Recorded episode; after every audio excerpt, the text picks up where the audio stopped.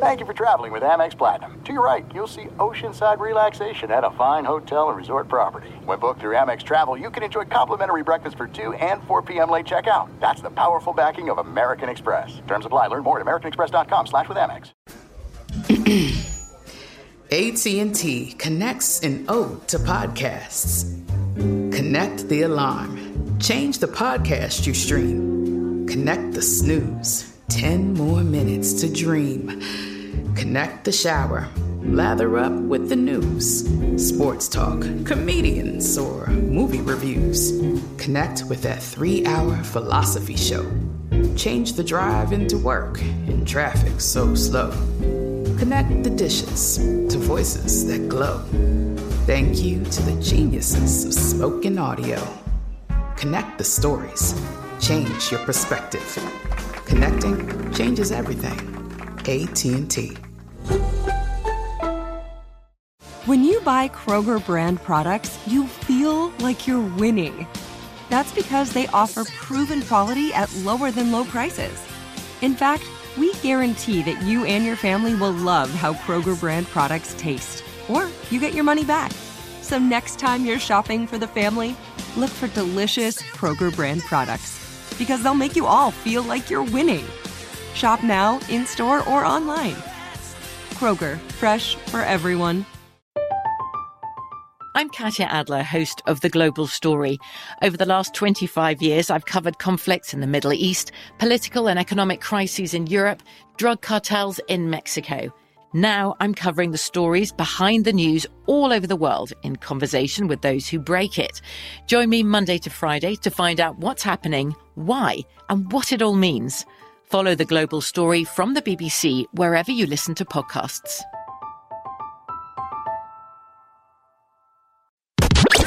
You're listening to Fox Sports Radio. Radio. Happy Father's Day to all the dads, granddads, godfathers, those who act like dads, those who serve like dads, and everyone in between. Welcome aboard. It is going to be a crazy day. And if you don't believe me, just ask Nick Bahe because he knows exactly what I am talking about. we have had some crazy weekends, whether it be through the NCAA tournament, you know, Tiger winning the Masters. This Father's Day has absolutely everything, Nick, because we're coming off of an NBA Finals. We're in the midst of a U.S. Open where someone like Brooks Koepka is looking to win it for the third straight time. We've got an NBA draft just a few days away where one of those transcendent players is likely to be picked the top of it. The Raptors are world champs. Oh, and then the trade that shook up the NBA world happened less than 24 hours ago. Crazy. It, it is. And we should be. This is kind of. Now, I know free agency and July 1st and all that stuff is kind of taking on a life of its own, but this is kind of the time on the sports calendar that's kind of like sports purgatory, like where people, you know, people go on vacations and people check out. Like, there's a ton to talk about today. I mean, a ton. So I'm pumped. Can I say this too? How much more enjoyable is it? And I know you were at the U.S. Open with with uh, with with the Gottlieb show and all that, but having played the course and then watch the guys play the course is gives like a layer of appreciation and enjoyment to watching a, a, a major golf tournament that is pretty cool. It, it, really is. It's one of those things where it is so surreal to say, okay, I had this shot. I know what that person is facing. And you really can't do that in any other sport. No. no, there's there, you're not going onto the court at Staples Center to shoot free throws. You're right. not going to Fenway Park to, you know, step in the batter's box and try to put one over the green monster. Yeah, it's not happening. In golf, you can do that. For as great it is for the players who have played or the people who have played Pebble, I think it's the exact opposite for those who haven't that have to sit with those players because Ryan Music, our executive producer of the Doug Gottlieb show, walked with me and all day Thursday and Friday I was like, all right, I had I, I hit this here. This is where my tee shot went.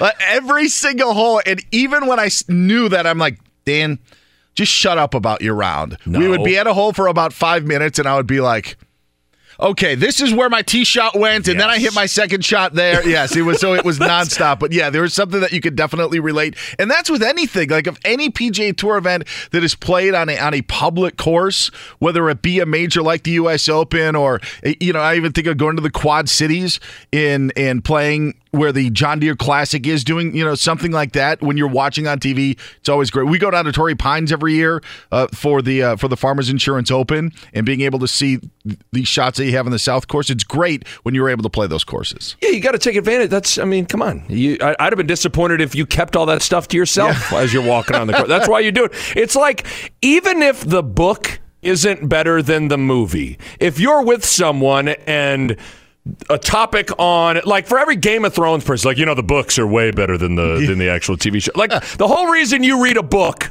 people is just in case it gets made into a movie, and then you get to be the pretentious jerk that says, "Well, you know, the book was way better than the movie." You get to be that guy that says, "Well, you know, on, on hole seven, I hit my tee ball over here." Like, come on, you need to embrace it, Dan. You need to embrace your situation. I, I joked we had Rich Lerner on Thursday, and as Rich was leaving, we were talking about the course, and I said yeah, I got a nine on 18. He goes, yeah, isn't that awful? I go, yeah, especially because I didn't put one in the water. He goes, you didn't put one in the water? uh, you know, like, yes. just assumed that I, uh, like, no, the, the rough was really thick, and I it's may thick. have sculled a couple of, you know, bunker shots, Rich. Please get off my case. Oh, It does look, hey, that rough looks like it is no yeah, joke. Yeah, it's gnarly. There, yeah, it's that is that's why you've seen some shanks this week as well. Yes. and uh, that that's where a few of mine were. All right, winners and losers of this Anthony Davis trade. Let's go. Yeah, Let's go. I this is who I really when the trade goes down. This is who I thought like was the happiest, and it was Rob Pelinka. Not not the Lakers, not LeBron James, but it's Rob Pelinka of doing this deal because he got it done. I'm not saying he deserves the credit, but I am saying that he is the one that feels like the winner in all of this because he got it done. Maybe truly the winner is Rich Paul. Maybe truly the winner is Anthony Davis because he's out of New Orleans. I thought, Nick, that the real winner in all of this was Rob Pelinka, who can say, look, I got this done and Magic Johnson's no longer here. This thing stalled earlier. I got this done to move us forward. I thought Rob Pelinka was actually the biggest winner of this AD trade. Yeah, I, I, I, I think kind of anyone associated with the Lakers organization – uh, or of course Rich Paul, who you know, I mean, it was it's at at some point his plan of publicly saying AD wants out, AD's not going to sign here, here, here, or here.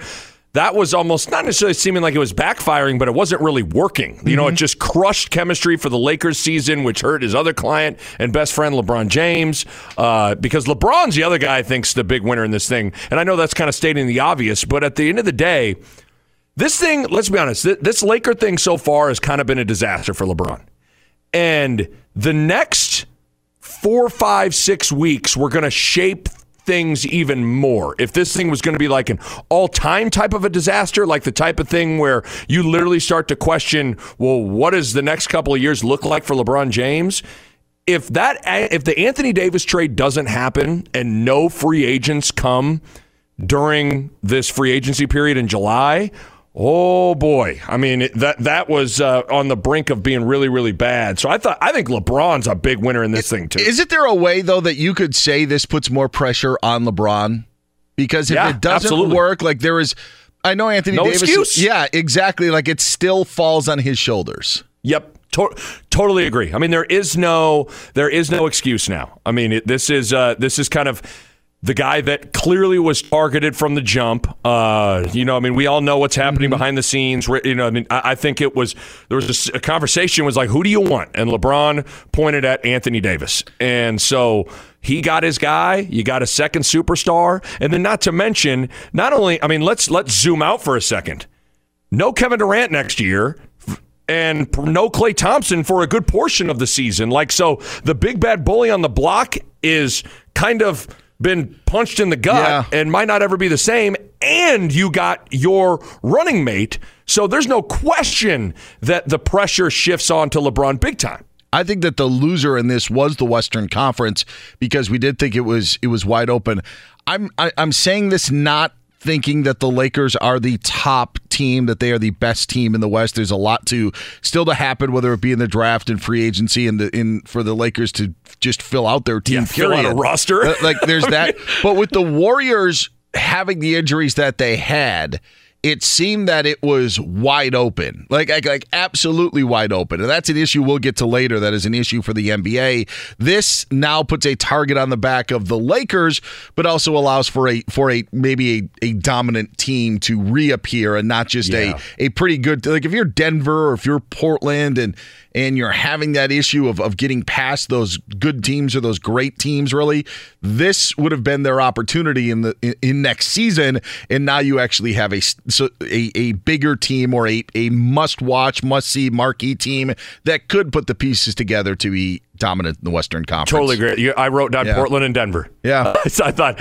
those are the two teams that probably thought to themselves, "Oh my goodness, is the door kind of cracked open at the top of the Western Conference right now?" And that door stayed cracked open for all of like 72 hours, and, and and now all of a sudden the AD trade goes down. So I, I totally agree. I think there the, a handful of those teams that are kind of those second tier teams, like really good. You know, Portland, Denver, those teams are good teams, uh, but they, they always kind of feel like there's that that I don't want to call it like an insurmountable hurdle, but it almost feels like that sometimes. And if the if if the AD trade doesn't happen, and, and then knowing the injuries with Durant and, and Klay Thompson, those teams had to feel like they had a really good opportunity that now is shifts dramatically. What about the Celtics and all this? Because I think that they're the other the other loser. I, I've I've tried to say over the last six months or so with Boston of I, I give Danny Ainge credit for the team that he built, but that title is more that they won is more than ten years ago. That NBA Finals appearance where they lost to the Lakers in seven games, that's in 2010. We're about to enter 2020 in six or seven months. That's 10 years ago. So when you're looking at what the Celtics have done and what they haven't done, and maybe it wasn't in the cards for them to keep Anthony Davis anyway if they were to do a deal. Just the way that this offseason looks like it's going with Kyrie opting out, I thought that the Celtics were a loser as well. Yeah, I mean, let's be honest. That's the thing. You bring up Kyrie. I mean, it- you. It's easy to judge things after the fact, right? I mean, but uh, because I still think if if if Danny Ainge could do it all over again, he would do the Kyrie trade again. I mean, it felt like it was the right move, but it didn't work. You know, I mean, it, it, it's Kyrie came in, crushed chemistry. The team took a step back, and now Kyrie's going to leave but you still felt like you had some of these potential assets to I always felt like the the long-term play was Anthony Davis for the Boston Celtics. That was always the the the way down the road target for them and with Kyrie not working and then Rich Paul and, and making it really known that he is not going to resign with uh, or signed long term with Boston, you got to be impressed a little with Danny Ainge kind of saying, okay, not getting swept up and seduced by what happened with Oklahoma City and Paul George or with Toronto and Kawhi Leonard and say, all right, we're going to take this guy at his word and we'll stand pat with the young core that we have and continue to try to build this thing up. But I totally agree. I don't know how you don't feel like Boston isn't kind of a, a loser with all this, not only with this trade, but just kind of the way the last uh, you know year and a half Yeah. has kind of played out. And, and, and I will say this: I don't think that they're losers by any means, but I do feel bad for Lonzo Ball, and really, I feel bad for a guy like Josh Hart because mm-hmm. there are guys who have made NBA careers carving out their roles with marquee teams that will you'll always remember those guys of the of this player playing on that team, and I specifically will look at someone like you know a John Paxson or a Steve Kerr, guys who had the opportunities to hit shots for the Chicago Bulls Mm-hmm. and end up winning NBA championships because of those shots. And now when you look at the opportunities of those guys to be to be a Lakers pretty cool. It to be really a Celtics pretty cool. And to have an opportunity to be like, hey, I started my career there. I'm I've you know, Josh Hart had a decent season. To not have the ability to continue your career and carve out that sort of career in that market, I'm not saying things are going to be bad in New Orleans, but I do think that you can have you can have quite an interesting career being a unique role player with marquee teams that will give you a life that you had never dreamed of. And I feel that that that someone like Josh Hart is losing that because now the Lakers have moved him out. Yeah, because I think Lonzo Lonzo's ceiling's probably higher than Josh Hart's. Not probably is higher than Josh Hart's, but you're right. Like Josh Hart's best case scenario for his career was to become one of those kinds of guys, and and it's kind of unfortunate that over the course of the last year they've been rendered to just almost like pawns Yeah, in just yeah. trade packages, you know. But I'd imagine for them. At least they have some clarity now. You know, like I bet for them they're kind of like they're I'm sure they're frustrated, but at least they know Okay. All right. At least I know what things are going to look like here for the foreseeable future rather than just kind of having to refresh Woj's Twitter account and figure out what package they're in now. He's Nick Bahe. I'm Dan Beyer. This is Fox Sports Sunday. Find Nick on Twitter at Nick Bahe. I'm at Dan Beyer on Fox. And again, a happy Father's Day to all the dads out there. U.S. Open is well underway on Fox. In fact, the leaders are about to tee off in about 20 minutes or so. Bottom of the hour, Gary Woodland and Justin Rose in that final pairing. Woodland at 11 under, Rose at 10 under par. Francesco Molinari right now, uh, the round of the day, four under par through eight holes. He is five shots back of the lead, currently in a tie for six with Rory McIlroy. McIlroy, who has just teed off. We'll get more from Ralph Irvin on the U.S. Open coming up at the bottom of the hour. You can always listen to the show on the iHeartRadio app and FoxSportsRadio.com. But coming up next, why the Lakers Pelicans trade resembles a very popular movie. We'll tell you what movie that is and why so next here on Fox Sports Sunday. There are some things that are too good to keep a secret, like how your Amex Platinum card helps you have the perfect trip. I'd like to check into the Centurion Lounge or how it seems like you always get those hard to snag tables. Ooh, yum. And how you get the most out of select can't miss events. With access to the Centurion Lounge, Resy Priority Notified, and Amex card member benefits at select events, you'll have to share. That's the powerful backing of American Express. Terms apply. Learn more at americanexpress.com slash with Amex. From BBC Radio 4, Britain's biggest paranormal podcast is going on a road trip. I thought in that moment, oh my God, we've summoned something from this board. This is Uncanny USA. He says, Somebody's in the house, and I screamed.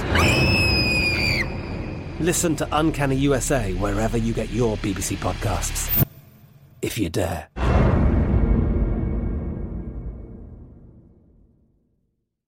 Lucky Land Casino asking people what's the weirdest place you've gotten lucky? Lucky? In line at the deli, I guess? Aha, in my dentist's office.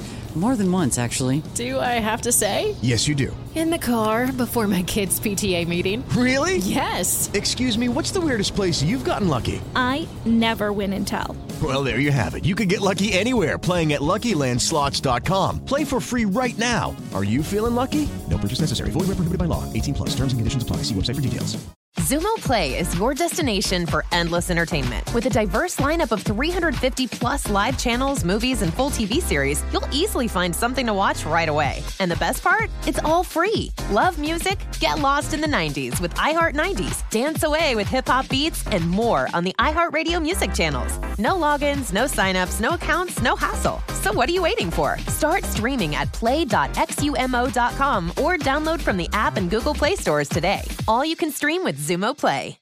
Walking. He has just teed off the first hole in the final round of the U.S. Open. I'm laughing at my own joke. He's at seven under par, four shots back at Gary Woodland, who's going to tee off in 10 minutes. Louis Oosthuizen a birdie on the par four first hole. So he has got it to eight under. He is now within three of the lead. It is Fox Sports Sunday. He's Nick Bahe. I'm Dan Byers. We're coming to you live from the Geico Fox Sports Radio studios. 15 minutes could save you 15% or more on car insurance. Visit geico.com for a free rate quote. If you want to reach me on Twitter, I'm at Dan Beyer on Fox. And if you want to reach Nick, just get him at Nick Bahe. That's B A H E. So, Dan, it's interesting how sometimes just one person or one thing can change the complexion of how you view something. Like I, am sure we've all experienced this. You ever have like a that there's a, a, social event or a party and you get invited to it, and you know at first brush initially like I, am not going to that, and then you find out hey hey Bill's coming. You're like oh Bill's going to be there. Okay, well, yeah, I, yeah. I guess I, I, will come to that. In fact, we had a neighborhood grill out last year, and we found out that the neighbors two houses down weren't going to go unless the neighbors next door were going to our house. so we got the we got the we got the yes, you know the the short end of that stick. But, but everybody ended up coming. The party was better. But but right, you sometimes you're like, well, I'll go if you go, or yep. you know that old stuff. You'll find out if someone else is there, you'll go. We've all experienced that. Mm-hmm. Well, I think it even happens in Hollywood. And let me give you an example here. When you get one actor, one A list actor committed to a film, how that film is viewed by the rest of the acting world totally changes. Think of a movie like Ocean's Eleven. Well, it all starts with, with one person committing. You get George Clooney committed to it. That makes it way easier to go, well, hey, hey, Brad Pitt, how are you? Yeah, hey, George is in. Oh, George is in? Oh, well, I'm in. And then you call up Matt Damon and you say, Hey, Matt, how are you? Hey, yeah, Ocean's Eleven. Hey, Brad Pitt's in, George Clooney's in. It's like, oh gosh, okay, well, well, I'm in. Point is, one guy entering into a, an equation can totally change how everything looks. Which brings me to the Los Angeles Lakers. They've been kind of the rim shot joke, dumpster fire organization in the news for all the wrong reasons. So much so that Woj reported that most, if not all, top free agents didn't have the Lakers as a top priority. But in my opinion, now, with this Anthony Davis trade and landing Anthony Davis and getting him into the in the fold, the the complexion of the Los Angeles Lakers completely changes, and all of a sudden you got LeBron and Anthony Davis. All of a sudden now they're the favorite to win the title in the eyes of Vegas. I think this trade changes everything for the Lakers both internally and externally. Now, is this a we believe that we want to be a part of this? Is that's the thing of where wouldn't LeBron just be enough?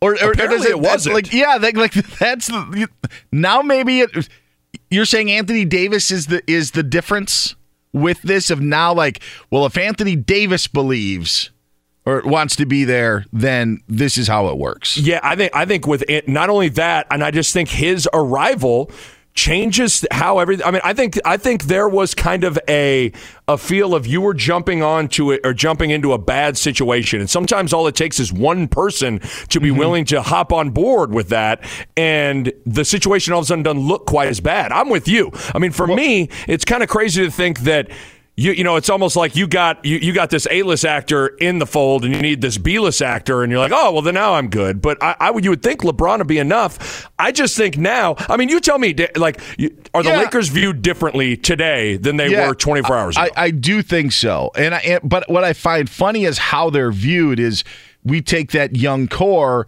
that young core was the problem with the Lakers or considered maybe it wasn't just Rondo and Lance Stephenson as the the issues around LeBron. It was okay. What if Lonzo is healthy? What does he do? Uh, it, how good is Brandon Ingram really? Is he really valued as the number two overall pick? Now we move them to the Pelicans and we say, nice young core. Like like that to me, like that that changed. I will say this with the with the Lakers on this point at least they have a plan. Yes. And it may be a very easy plan where there's not a lot of work, but I know that that that at least their plan of Anthony Davis wants to be here long term. We'll give give up this to get that. They didn't lose out on Paul George this time, and I use Paul George in air quotes because the Paul George is obviously Anthony Davis. They were able to do the trade to bring him in, and now he's likely not out of the fold. And if he signs a long term extension, then that is their plan. The other options in the NBA, I don't know whose plan. I don't even know what the Warriors' plan is. Right. So at yes. least with the Lakers in that aspect of, all right, I see what they are going to do. It is going to be a LeBron and AD sort of thing. Whether that works or not, again, is is a complete separate story. But at least the the Lakers have a plan, and I'm not sure of the top teams in the NBA. I'm not sure if the Warriors have a plan right now. I'm not sure if the Celtics have a plan right now. I'm not sure if the, if the Knicks have a plan, even though they're not one of the top teams. They're at least expected to be active. I don't know what those plans are. Yeah, I mean, if you're a free agent, you look around the, the NBA and you can make a case, and it's just amazing how much things can change in 24, 48 mm-hmm. hours. That the Lakers situation all of a sudden looks like the most uh, clear, I guess, is a way you could put it. And that's something. I mean, people, uh, uh, nothing will scare away people more like uncertainty. Uncertainty and drama are repellent for people to want to even get involved. And all of a sudden now, the uncertainty feels way different because now Anthony Davis is going to sign long term. LeBron's already locked in. So, for sure, at least right now, you know what the next three to four years are going to look like. You're going to have Anthony Davis, you're going to have LeBron James. And then, uh, you know, with the your your point about the young core, you know, Ingram and Lonzo and Hart and those guys, don't you think that's all a matter of perspective relative relative to like the goal of what you want and your timeline? Like if we're talking about winning a title right now, then I'd rather have Anthony Davis than those young guys. But if we're talking mm-hmm. about building towards the future and building something, then I like those guys. Does yes. that make sense? Yes. And I also think this that we have to stop, and I was guilty of it because of what I just said, but we have to stop considering those guys, and I'm using Ingram and Lonzo in this case, as number two overall selections. Because if you do that, they will continue to be a disappointment. If you take what they are Yeah, and use right. them as the team, as you say now, NBA veteran, you know, like three year NBA vet, and you realize what he can produce for that team, for that Pelicans team, I think that there's there's a lot more to that. But I think we have to stop looking at where they were in the draft. It's I, I I bring a lot of things back to fantasy football because we all play fantasy Yep. football and we love it. When you take a first round pick, his value as a first round pick is done the first snap of week one because there are a lot of different things that can happen. Maybe he keeps his value, maybe it goes up, maybe it goes down. Just like you know, driving a car off off of a car lot, the value changes, especially doubt. with a new car. With Lonzo Ball, we keep on looking at him as he's the number two overall pick. Brandon Ingram, ah, second overall pick. When's he going to live up to it?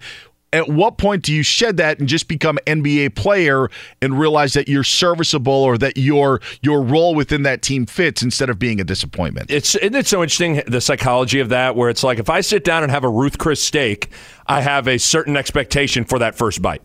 But if I sit down and have an Applebee's steak, I have a certain expectation for that first bite, and you know, and, and and that's how how it goes. And and really, that's it. That's more on you than it is anything else. And the, the one thing I was thinking about, because I know we got to get to our to our what's trending here, but uh, in spite of all the horrific, terrible things that the Lakers have done from an organizational standpoint over the course of the last five, six, seven years, the one thing they've done, which could you could argue could save the trajectory of the franchise here, is they have drafted awesome.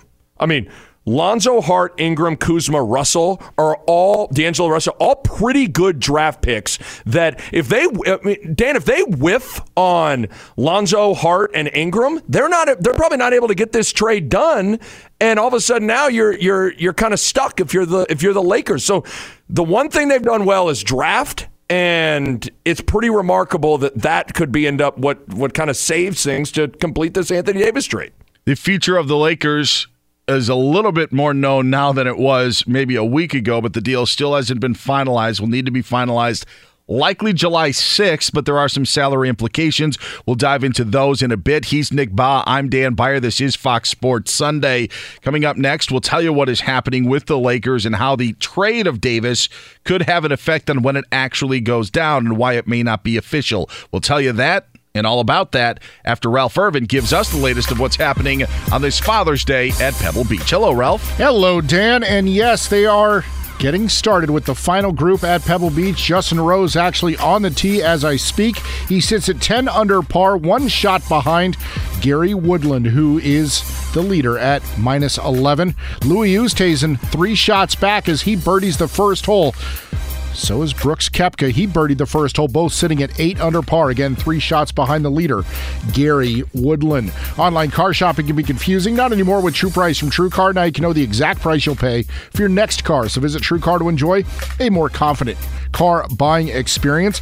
The Yankees get four RBI each from Brett Gardner and Austin Romine. They finished off the White Sox 10 3. Teoscar Hernandez, two home runs, four RBI for Toronto. A 12 0 shutout of Houston with that final in. Meanwhile, Boston puts five runs across the plate in the top of the 10th. They lead at Baltimore now 8 3, headed to the bottom of the 10th inning. Kansas City holding on to an 8 3 lead at Minnesota. They're in the eighth inning.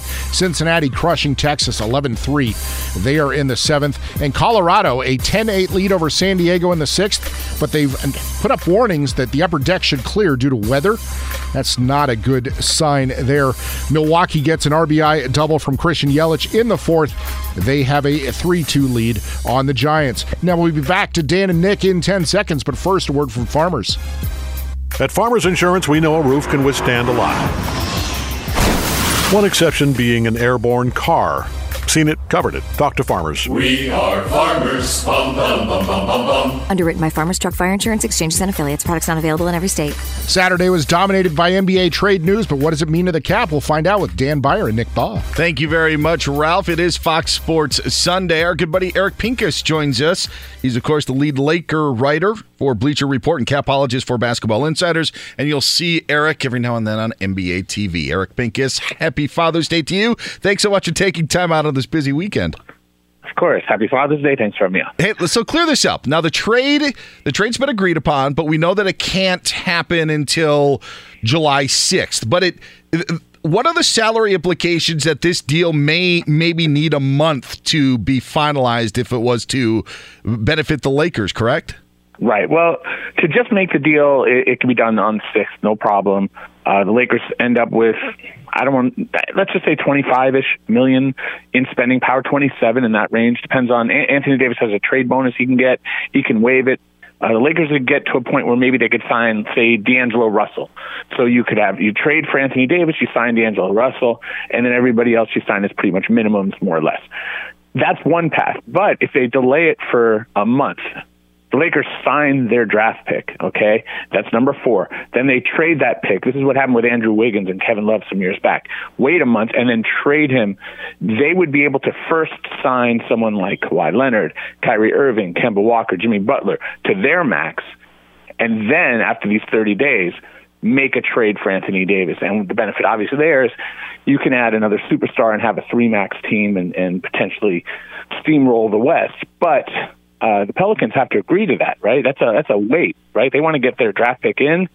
Uh, they want to get him in summer league, or there's some rumor that the Pelicans might actually be looking to trade that pick. So if you're trying to trade it, whoever they're trying to trade it with is going to want to have that player immediately, not in a month. So these are the kind of issues you would think would have been resolved uh, by Rob Pelinka and, and David Griffin upon agreeing to the trade. Uh, but I haven't gotten anyone who, any, no one has said this has been agreed to. Everyone who I've talked to, uh, be it in the media or behind the scenes, no one seems to think there's a delay that's been agreed to. So, Eric, in your opinion, was it the right move for the Lakers to do the deal now? I mean, ultimately, getting Anthony Davis is getting the you know, one of the best players in the league.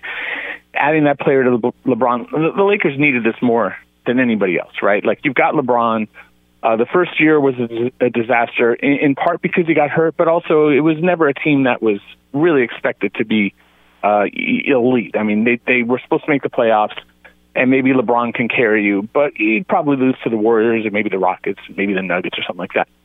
Now you've got Anthony Davis, you've got uh, the Warriors out of the picture with Kevin Durant hurt uh, and with Klay hurt. And I, I would put money on, you know, if I'm if I'm a betting man on the Lakers with just those two players, uh, LeBron and AD over the Rockets and over the other teams. Obviously, the Rockets are still dangerous, uh, but assuming the Lakers can flesh out their team, they've got Kyle Kuzma, and they potentially have the room for one more max guy, even if it's a D'Angelo Russell max. And if it's not, then they can add, get get some really good role players, get two or three guys, and you can even argue that's a better way. Now they gave up a ton of future draft considerations, and and that's okay. I mean, the Lakers are they're clearly in the win now business. They traded away all their kids. All the Kuzma, they're all gone. They've spent five, six years collecting kids, young players. Every single one of them is gone but Kyle. So uh, this was the right deal. I don't think it was a great. I think the Lakers were bidding against themselves, and I think they overpaid based on that. But it was a deal they needed to make, and they got it done. Eric Pink is joining us here on Fox Sports Sunday. He's Nick Bahe. I'm Dan Beyer. You touched on it there that the Lakers are going to have a decision. I feel one way about this that I, I don't think that we are in the big three era anymore. I, I, look at what Toronto did. I even look at what happened to the Warriors when they lost 66% of their big three late in game in game six the other night. It, are the Lakers better off going to that big three route, or do you think it would serve them better to fill out that roster? I mean, it, let's say Kawhi decided to come. Yeah. and, and David Griffin was willing to wait 30 days then I, I, I can't go with uh, you're better off with like Brook Lopez and uh, you know uh, Danny Green sure. and Patrick Beverley. You know what I mean? It, it, basketball is a, a different sport than a lot of sports in that uh, like two fifty cent pieces don't make a dollar. Like four quarters don't make a dollar. Ten dimes don't make a dollar. Yeah. You know, and, and, and maybe there's there's probably four or five guys in the league that really can completely carry you, and then there's probably a good dozen or so you, that are are on the verge of that or on the cusp of that who can really make an impact. And if you get two of those guys, you might be able to compete with with the big guys. But the Lakers haven't had anyone like that uh, for a long time. And then they finally got LeBron, and he didn't stay healthy. Uh, and, and I, I really thought they were, you know, they were in third place or fourth place when when he got hurt. So it, it goes to show you what a difference it can make. It, obviously, you need to have a great team. It's up at this point to Rob Pelinka, whether he gets another star or not, to do a great job in, in filling out the roster. And they won't have a lot of money to do so if they get another star. Uh, if they don't, then yeah, I mean, in a sense, they'll have a better quote team. But you don't always work with the better team. Sometimes just work with the best best individual talents. Eric, in your opinion, if it, let's say Rob Pelinka and the Lakers go the max route and go try to get a get a star, give me. I've heard you mention D'Angelo Russell a few times. Like, what's the most likely scenario here in terms of who that guy could be? Well, it, this is where we go back to: is the AD deal uh, delayed by a month? Uh, does David Griffin work with them? The, the Lakers can get around with that around that delay uh, by including guys like Isaac Bonga and Mo Wagner. Those are last year draft picks. Um, there there are some ways around it, and they could make a deal. But if the Pelicans aren't willing to allow for more players in that deal, then the Lakers are kind of stuck where they can't go after Kyrie. Uh, I mean, if LeBron can convince Kyrie to come, uh, Kemba Walker, obviously Kawhi, uh, Jimmy Butler, I think is a, a decent fallback plan. You could debate: Are you better off going with a bunch of vets or better off going with Jimmy Butler in this situation? Uh, that's something that we can debate. But ultimately, the realistic thing is that David Griffin doesn't work with them, and they yeah. look and see. And, and maybe D'Angelo Russell's the answer, but the Lakers pretty they dogged him out pretty badly. But maybe they can blame that on Magic Johnson. And I'm not saying that the Lakers even want D'Angelo. I'm just saying there's a chance that if Kyrie goes to Brooklyn, there's some reports that they may let D'Angelo go free, and he's a restricted free agent, but they may let him be unrestricted maybe that changes things. But beyond that, it becomes just find the best shooters and defenders that you can find. There are guys out there like Nikola Vucevic or DeAndre Jordan or even JaVale McGee, who they had last year, who could play center.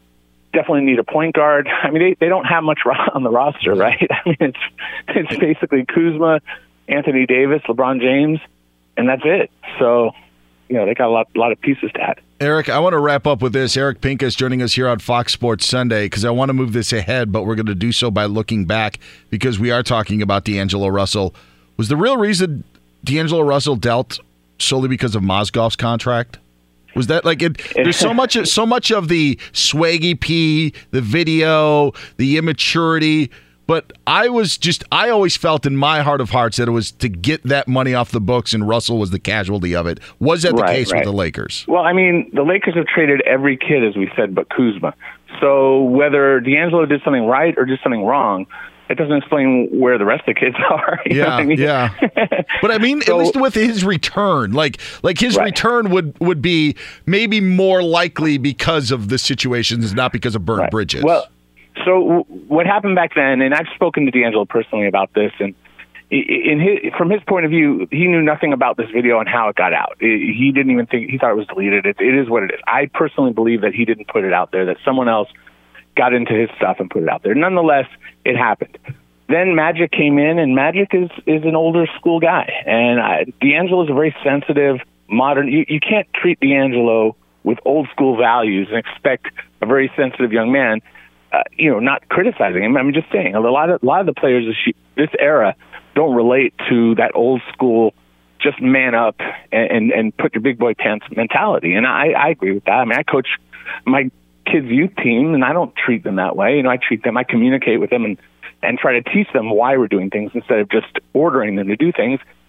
And then also, uh, you know, they had uh, Lonzo Ball coming in, and maybe they thought that opening up that position would help. Personally, I would have loved to see D'Angelo and Lonzo play together, I think they'd be a great backcourt together because where D'Angelo is strong uh, in shooting and creating, Lonzo Lonzo can't create for himself like D'Angelo can. So it's all water under the bridge. And could it all be amended and D'Angelo come back? I've I've heard that it's a possibility. Is it a likelihood? I wouldn't say it's a likelihood, but it's something to at least keep an eye on. He's Eric Pincus, our good friend who's kind enough to join us on his Father's Day that he's probably celebrating with his family. I know the Lakers take it over. We appreciate it, Eric, and uh, we'll do it again soon. Awesome, guys. Thanks for having me. Find him on Twitter at Eric Pincus, of course, Lakers writer for uh, lead Lakers writer for Bleacher Report, capologist for Basketball Insiders, and also see him on NBA TV. He's Nick Bahe. I'm Dan Beyer. This is Fox Sports Sunday coming to you live from the Geico Fox Sports Radio studios. It's easy to save 15% or more on car insurance with Geico. Go to geico.com or call 800 947 Auto. The only hard part, figuring out which way is easier. Yeah, it was a bad week for Kevin Durant. Kawhi Leonard made it much, much worse. We'll tell you why next here on Fox Sports Sunday. There's no distance too far for the perfect trip. Hi, checking in for. Or the perfect table. Hey, where are you? Coming! And when you get access to Resy Priority Notify with your Amex Platinum card. Hey, this looks amazing! I'm so glad you made it. And travel benefits at fine hotels and resorts booked through Amex Travel. It's worth the trip. That's the powerful backing of American Express. Terms apply. Learn more at americanexpress.com slash with Amex. From BBC Radio 4, Britain's biggest paranormal podcast is going on a road trip. I thought in that moment, oh my God, we've summoned something from this board. This is Uncanny USA. He says, Somebody's in the house, and I screamed. Listen to Uncanny USA wherever you get your BBC podcasts, if you dare.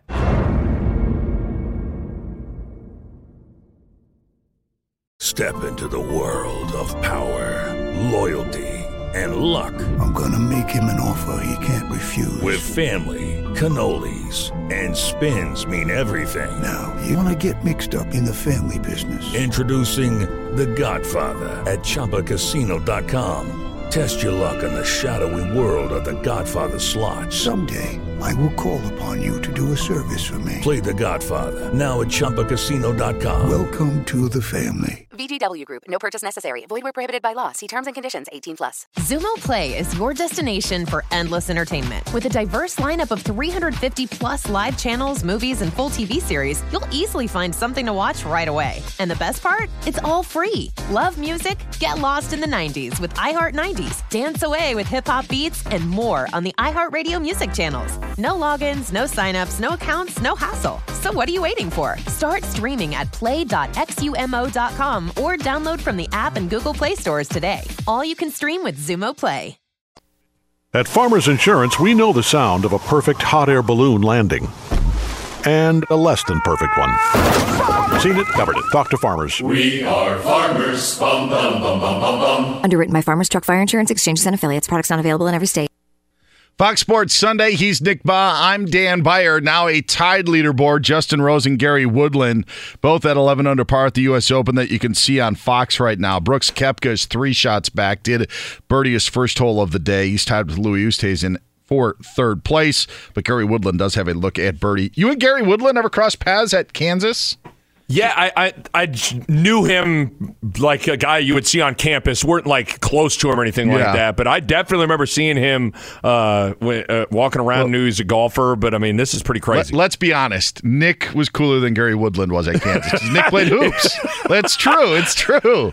Yeah, Listen, I- there's I suppose. uh, uh, you know props to the Kansas golf team, but Nick was a hoopster, so he was cooler in Lawrence. I- I'm telling you, every you uh, you know they had those like posters of the schedule, and then everybody on the roster their individual headshots, and they were plastered on every grocery store, every gas station in Lawrence, Kansas. So uh, yeah, people got to got to at least go. I know that white guy. He looks like someone. Oh, is that Jeff Boschee? Is that Kirk Hinrich? No, no, no, no. That's not.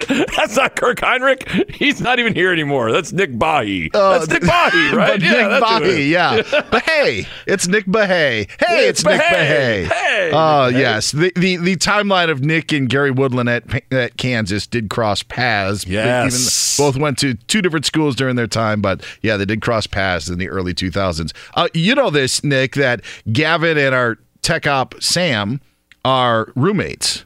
And so in our segment of Do Mates, these guys had something that I was told on Friday their Do Mates segment was already set up. For oh, those of you that may not know, our executive producer and technical producer live together, and now they're working together here on Sundays on Fox Sports Radio. But it was an interesting week from you guys because you were separated, isn't that correct? It was Sam was in the lovely country of Canada. He was in Toronto. Oh, I was, right. yes. And uh, and I was still in LA, Where it was hot, right? It was very hot this week. Earlier in the week, uh, a little bit of a heat wave. Well, leading up, let's fa- let's rewind a couple weeks. Sam had been telling me, "Hey, don't worry about the AC. I'm going to get this unit fixed. I'm going to call the guy. It's because- I'm going to have him come out." The access is through my room. I don't want Gavin shuffling through my room, you know, going through my Oh. closet to get to the air conditioner. So he never did. Literally, the next, I didn't have time. I ran the- out of time, but the- then I had to go on my trip. The next day, he lands in Toronto, and there's just massive heat wave, and I am up all night. I can't sleep. I'm sweating. It's, it's unbelievable. 100 degrees, I think, like three straight days, right? Oh so uh, who's going to fix it? Like, do you have a technician? Um, it's on him. Here's the thing. So we we get somebody there. We find out that it actually needs to be replaced. That's the that's the opinion of the first uh, AC Okay. re- repair service, and so we still don't have an AC. It has it has gotten a little milder this week, so that's good. Uh, but we're going to need it replaced. It's cooled down, but yeah, It's the, cooled the entire unit has to be replaced. But you know, gl- really glad that Sam had a Yeah. nice, cold, Gavin, fun time. Gavin, with friend, with friends like that, you don't need enemies. That's uh, that's yeah, that's Uh, friendship. I almost best. changed the locks. Okay. Wow, there, there it is. It was pretty bad for Gavin. Yeah, it got pretty toasty those couple of days. I'm sure that apartment smelled pretty well too. I came back and it was a little funky in there. Yeah. Goes, goes back to the door being open. You know, plenty of time to Uh, keep that door open. It couldn't be any worse than what uh, Kevin Durant's dealing with. By the way, Do Mates for this week. Yes, a Yes. Father's Day edition of Do Mates. How maybe maybe Kev maybe Gavin will get privileges into Sam's room at some point. I don't- I don't We're not want there that. yet. I don't even think I want that, but at this point, I might need. This is what happened. Kawhi Leonard would come in and take all privileges because that's what he did to Kevin Durant, didn't he? Essentially, didn't he like do what Kevin Durant always wanted to do? I think he did. Don't you? I mean, the the big thing is, you know, he Kawhi Leonard did what Kevin Durant couldn't do, and that's lead a team as solely the man, the headliner. To a title, like I mean, what Kevin Durant basically what what Kawhi did with Toronto is what Kevin Durant was trying to do in Oklahoma City, couldn't do, and not to mention the the fact that they each have two titles, two Finals MVPs, uh, but the fact that Kawhi's done it with two different teams and one is a man. Don't you think it's kind of like he's got a better Yeah, he's got a better resume Yeah, right. Durant Durant chose that route. And also Right. in Kawhi's MVP that he won with the Spurs, he emerged kind of from that cocoon of veterans around him. Yep. He became the butterfly and, and emerged where Durant kind of did the opposite in trying to blend in with the superstars of the Warriors. Yeah, I think amazing. Kawhi's ruined it for a lot of people who wanted to win that title on their own, and he did it for an entire country. He's Nick Bahe. I'm Dan Beyer. This is Fox Sports Sunday. While the Anthony Davis trade saved the NBA, we'll tell you why next. A very happy Father's Day to all the dads and granddads out there. Glad that you are spending some time with us. Hopefully, you'll spend the rest of the day with your family once our show's done. But maybe keep Fox Sports Radio on in the background. Yes. Yeah, if you ever want to listen to the show and you maybe can't do it because you have family commitments, simple. Go to foxsportsradio.com. Then you'll see something called podcasts. Just click on podcasts, and then you'll see the pull down menu say Fox Sports Radio Weekends. You can hear this show. You can hear all the other great shows on Fox Sports Radio in that spot.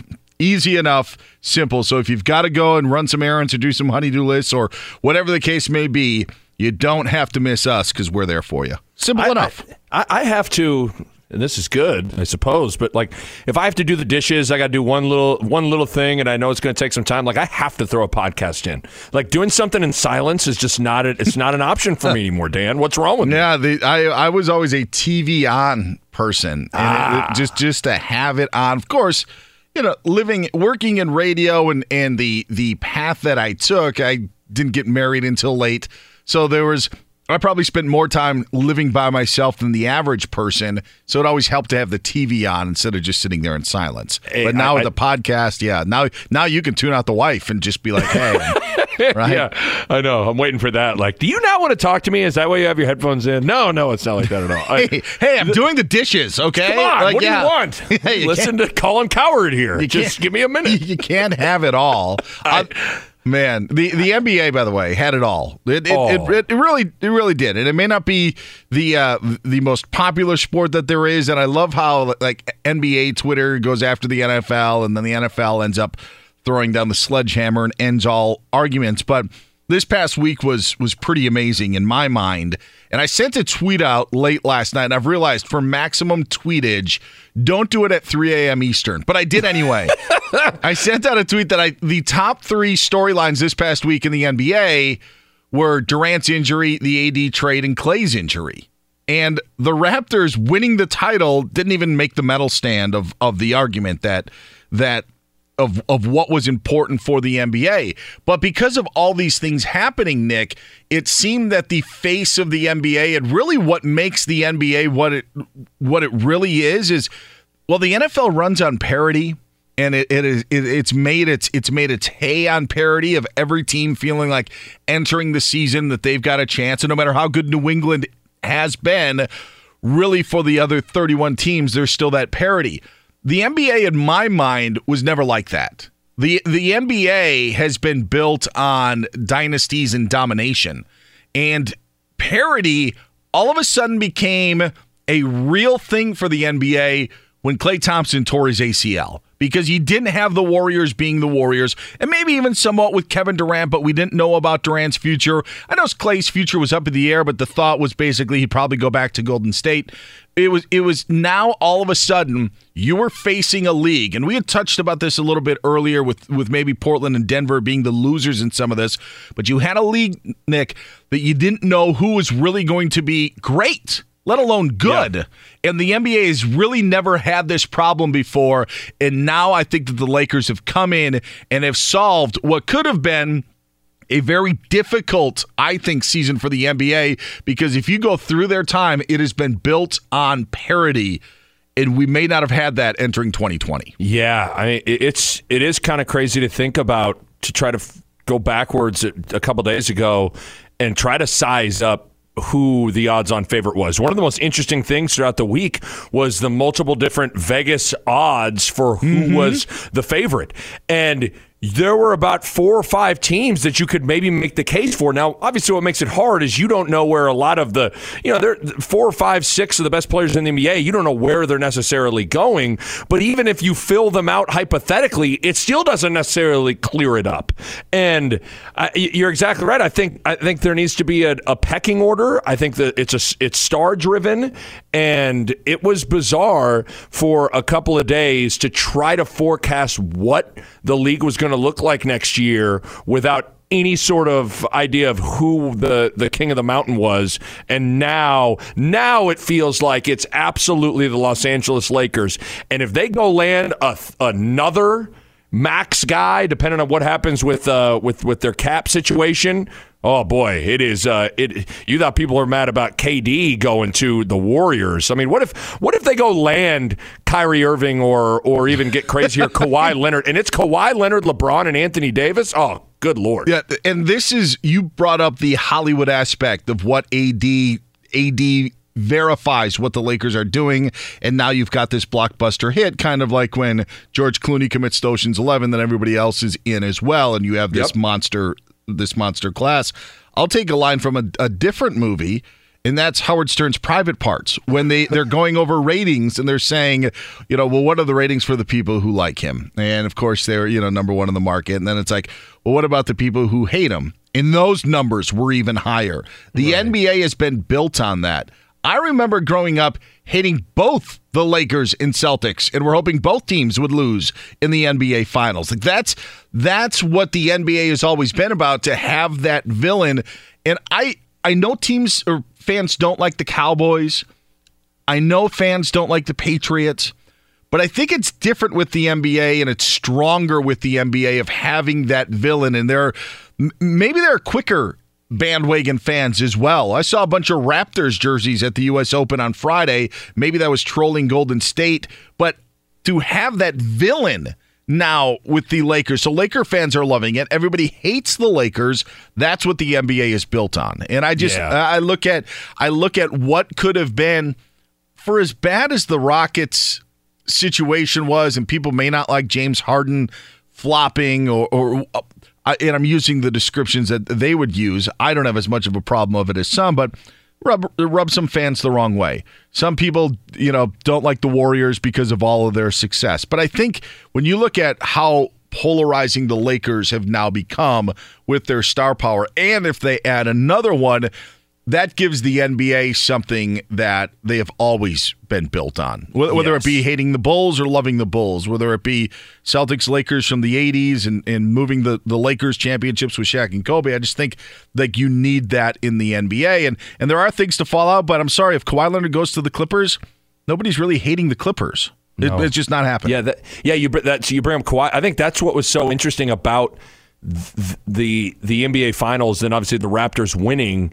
is the Raptors didn't move you one way or the other mm-hmm. strongly. You know, like I, I like Toronto. I don't love Toronto. And I don't know how you could hate Toronto. And it's same thing with Kawhi. I mean, Kawhi Leonard, how could you not love watching the guy play basketball? But you you I, I don't I don't think he would move you to where, you know, some people are with Durant or Westbrook or Steph. Like Westbrook fans are will fight you on the spot. Kobe Bryant fans will fight you on the spot. I don't think I don't think Kawhi Leonard is, yeah. is is going to make you be like that. And so you had this team in, in Toronto that really wasn't polarizing in any way with a superstar uh, leading the way that wasn't really polarizing in any way. And so it was just it, it the one thing you, you got to feel one way or the other. You, you either got to like be moved to really love something or really hate something. And Toronto just kind of didn't do it. Now, Kevin O'Connor of The Ringer, I believe, had the report that the Lakers may go after Kawhi Leonard this uh, to be a part of their big three. That report to me, while it, the the Lakers may very well do it, I just don't see Kawhi doing that. I don't either. I, I and, and that's what I'm glad you said that because at the end of the day, Kawhi Leonard's kind of an enigma, and no one really has an idea of what makes that guy tick. But for some reason, what I've been able to just observe from afar with Kawhi Leonard's personality, doesn't him going to join LeBron and, and AD in LA seem like it runs counter to that a little bit? Yes. I, I do think that there would be things that you could say benefit him that maybe the media responsibilities aren't there. But I don't think that he I don't think that he loathes the media responsibilities as much as people want to say. Like I see Cam Newton loathing media responsibilities when things aren't going well. Or like at the Super Bowl when they played Denver, he was sick of the media by Wednesday. Kawhi's answers just aren't your typical media answers. Yeah, So he's just not good with the media. Yeah. I think there's a difference between loathing the media and just not being very good with the media. Or it's just so matter of factly. Yeah. Like like there was even ESPN put up a tweet today saying it was the five year anniversary of when he was the NBA Finals MVP when they beat the Heat in 2014, and the late Stuart Scott had asked him a question of like like who are you? And he's like, I'm Kawhi Leonard. Like just matter of factly, like I'm Dan Beyer, uh, like that's, and, but that's who he is, and I I look at it that the to what you said, like his his personality, we just don't know because he's a different dude. But of just of wanting to join another team, there doesn't seem to be any benefit except for the location of where you live. Yeah. and the, and the Clippers of of joining, like if Southern California is the goal, well then you've got two choices, and maybe the other choice is better for you and just in in everything that you would want with it. But that that's where I just don't see him. To your point, I don't see him joining that big three. By the way, that would be quite an interesting big three with just a bunch of threes and fours. Yeah, like they're like, right. like these big threes that we've talked about previously, followed basically guys in the backcourt. And I know like you know Kawhi and LeBron are handling the ball, but yeah, I just don't see that fit. Yeah, that was the one thing that made the the Kevin Durant thing so interesting with joining the Warriors was he like fit perfectly with how everyone else was already constructed. It would be kind of interesting to put those three guys on the floor, talking about AD, Kawhi, and and LeBron. Uh, but real quick, uh, you talk about Kawhi Leonard. You talk about a guy that wouldn't need any media training to play for the Patriots. Like he is, Kawhi Leonard is like the perfect Bill Belichick player in terms of what he would give the media. Don't give him anything. Don't answer any hypothetical. Very matter of fact. Like I have to imagine that Bill Belichick sits and listens to Kawhi Leonard talk to the media and is like, "That's that's the kind of That's perfect right there. That's exactly already been addressed. Uh, he's Nick Bahe. I'm Dan Beyer. This is Fox Sports Sunday. We're keeping you up to date of what's happening at the U.S. Open. Coverage right now on Fox, but there is a change atop the leaderboard as Gary Woodland now is to 13 under par. Has the lead by, his, by himself, two under par through three holes, two shots back, two time defending champion Brooks Koepka. And we're going to get to Koepka later on, but this is a story that we'll be developing. We'll keep you updated here of what's happening. Justin Rose now three shots off the lead as he is at 10 under par. It is Fox Sports Sunday. You can listen to the show on the iHeartRadio app and foxsportsradio.com. The Rams are planning on having Jared Goff as their signal caller for a long, long time. But is that a good move? We'll tell you next here on Fox Sports Sunday.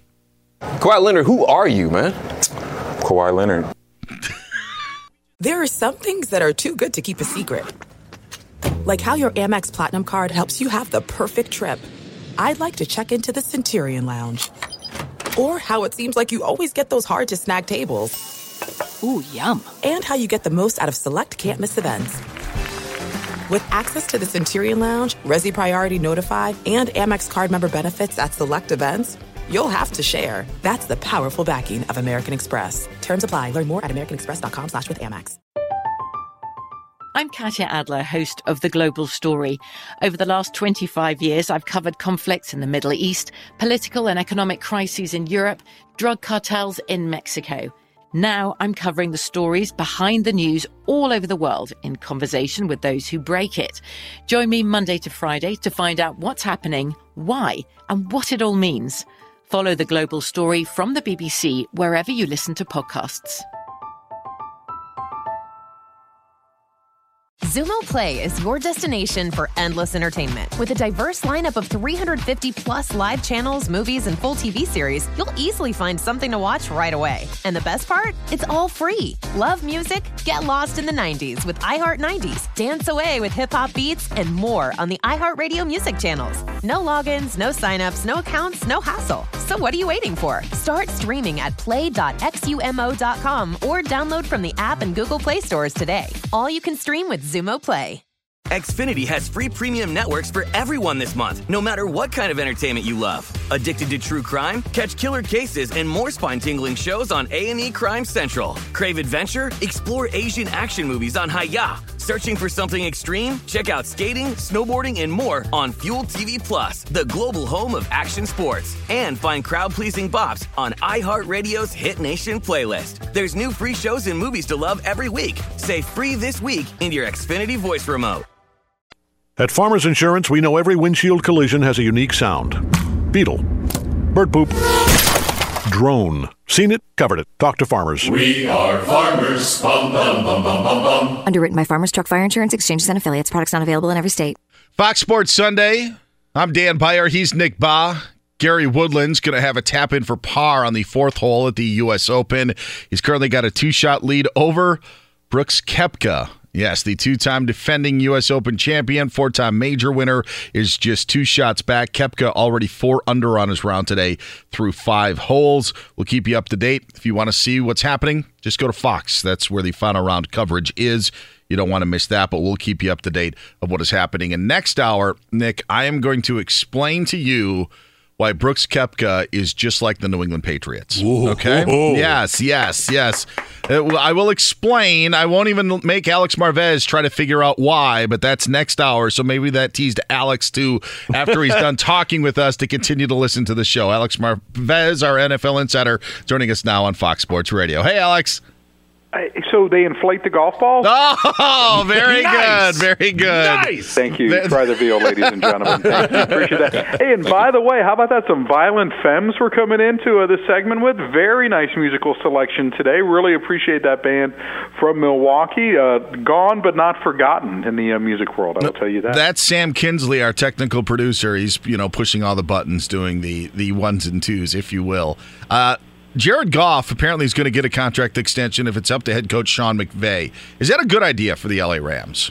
Yeah, I think it is. I mean, listen, and, they, and honestly, because Sean has such an influence over the Rams organization, you know, the way that he says it, he if he didn't want Jared Goff, if he didn't think he could win Super Bowls with Jared Goff, coming off that stinker of a performance against the New England Patriots, he would move on, right? And maybe wouldn't be as firmly in the corner of, of his starting quarterback. But, you know, think about this for Jared Goff. He has found the guy that can be his Tom Moore, his Sean Payton, and I'm referring to Peyton Manning having that long-time relationship with one particular coach, and the same thing with Drew later on in his career getting together with Sean, and we're on year what 14 now of these guys being mm-hmm. on the mm-hmm. field together. When you're able to have that continuity where these guys know each other like the back of their hand, oh my gosh, I mean it can lead to a bunch of success. And you know the Rams have done so much self-scouting on the things that they did wrong in that Super Bowl. And you've seen some of it already get implemented. You've seen changes on the offensive line. You know, they got beat up in that game.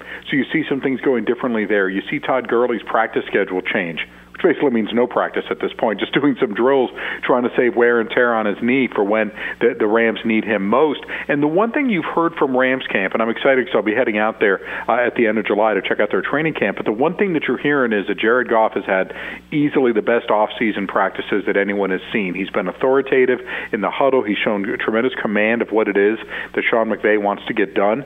So it makes sense. The, the you know to extend him. The big question now is with a deal this large. And by the way, and I just have to throw this out there. You poor guys living in Cali. I live in Florida. I don't have state income tax. Y'all get killed, right? Yes. At thirteen and a half percent. Yes. Well, it, when it comes to the negotiation here, right? What's going to happen? Are you going to say, well, look, Carson Wentz, you know, and I'm not saying that Pennsylvania is like the greatest when it comes to state taxes, but it's not Cali. So are we going to say, and by the way, Dallas with Dak Prescott, you know, tax-free state as well, but are we going to say, look, at the end of the day, with all of the money that's being taken out in taxes, do we need to sign, uh, you know, Jared Goff to a $34 million a year contract on the average to comp? Is his agent going to say that to compensate for the money that he would be losing in state income tax? And one of the things, and I still don't get why the NFL doesn't do this, is why they don't offer tax breaks to owners in terms of salary cap relief. If you're in California and you're trying to put together a roster on a California team compared to a team in Texas, compared to a team uh, in Florida, and what'll soon be a team in Nevada with the, with the Raiders, not having to deal with that tax is huge when it comes to being able to sign free agents to deals. Why the NFL doesn't give cap credits, I have no idea, but it's really something that owners should discuss among themselves to make sure that the playing field remains equal.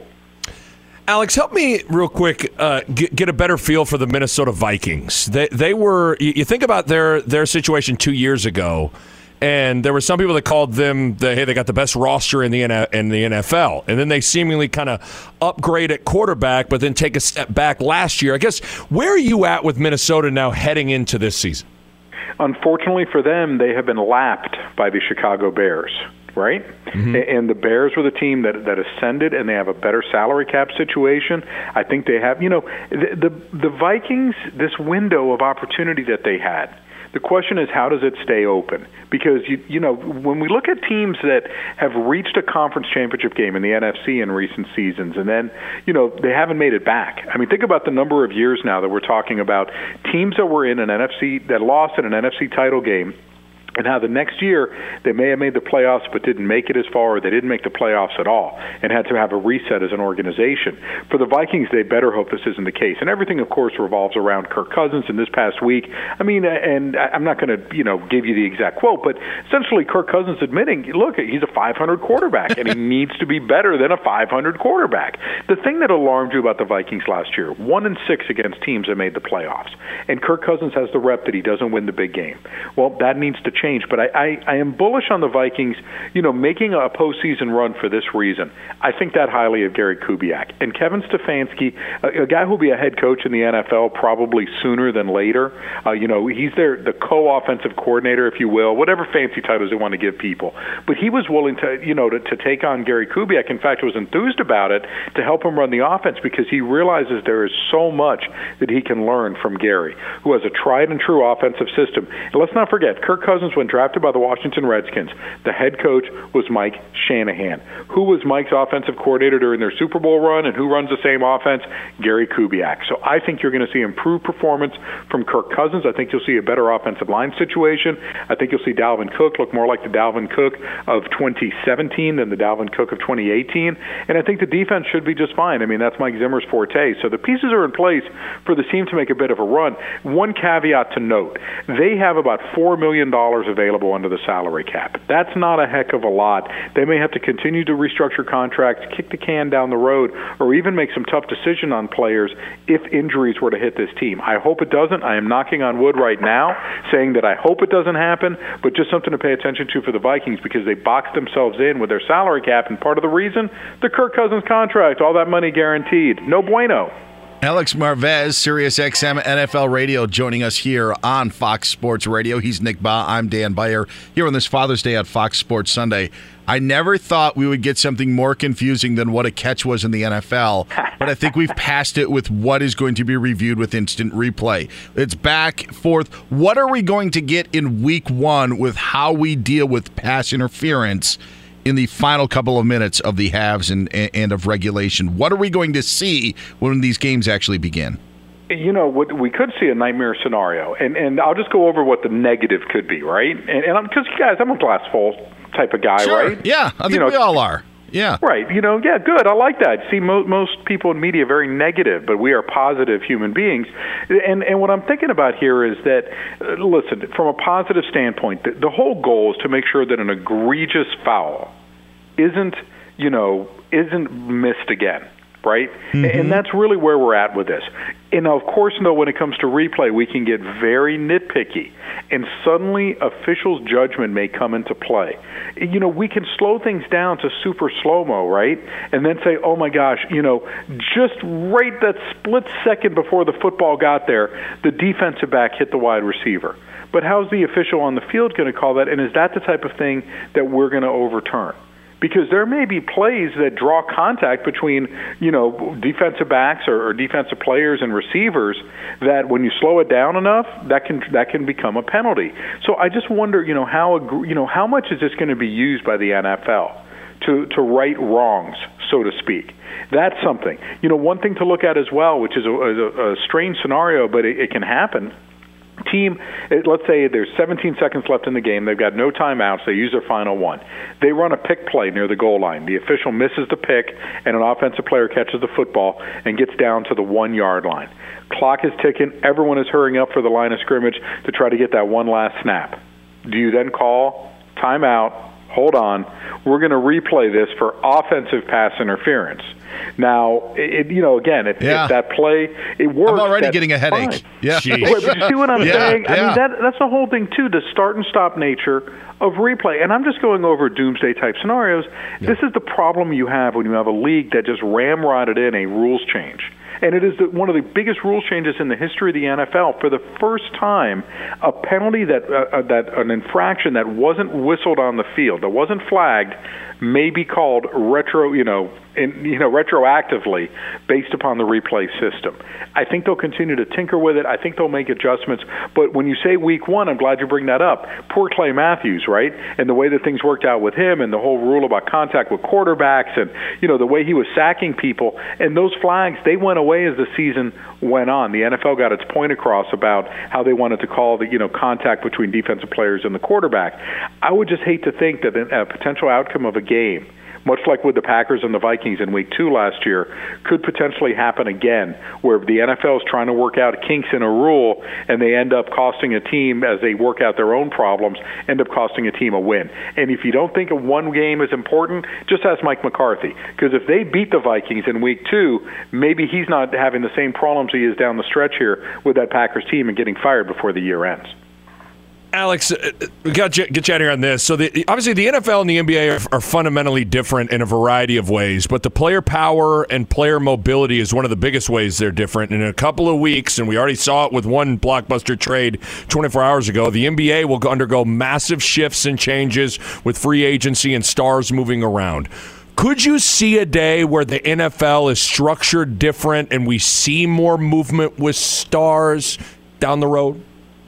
Uh, the NFLPA would have to agree to, to radical changes to the collective bargaining agreement. I mean, the system, you know, and, and we're talking about reinventing the wheel to some extent, right? With these Mm-hmm. teams and you know putting in some different things that that haven't been in there before. And, and I just don't know if the NFLPA and the NFL are willing to go down that road. I mean, look, we've already seen, by the way, too, thanks to a new generation of general managers, major trades. I mean, guys, big names have been on the move this offseason. Frank Clark, Dee Ford, guys like this. I mean, these are, are double digit sack guys. They've been traded. Michael Bennett, he's been dealt. I think that there have been more trades in recent years than ever before. So I think that, you know, look, there's always going to be the debate, you know, guaranteed money. I think that's one that gets interesting with NFL teams and, you know, the Players Association. The, the one thing that we don't know yet what are the true things that the NFL Players Association want to see different in the upcoming labor negotiations as opposed to what they got before? You know, our, you know, last time their big victory that they can claim was a reduction in the off season, right? And the fact that NFL teams, you know, can't hold the type of monstrous off season programs that they had before. That was a real big thing, and there were a lot of benefits, you know, given to players as well behind the scenes that aren't sexy to talk about. But the players did make some strides in that regard. What's the next thing? What's the biggest thing that the players want to see changed as far as the next collective bargaining agreement? And what are they willing to give to NFL owners to get that done? That's the big question coming up, starting really more in the 2020 offseason as the league is set to enter the final year of its collective bargaining agreement at that time. He's Alex Marvez of Sirius XM NFL Radio, and he's our NFL insider here on Fox Sports Radio. Alex, thank you so much. We'll do it again next week. Gentlemen, thank you. Looking forward to it. And I did lie to Alex. My glass is usually half empty, but I'm trying to turn over a new leaf. I'm trying to, you know, it's a new Dan in 2019, Nick. That's it's I'm yes. trying. Yes, it's now's the time. Now is the time, Dan. Just like it's never too it's never too late to change. Just, okay. Yeah, just like Laker fans are saying, hey, now our glass is half full with Anthony Davis in the fold. What could be next for the Lakers on the horizon?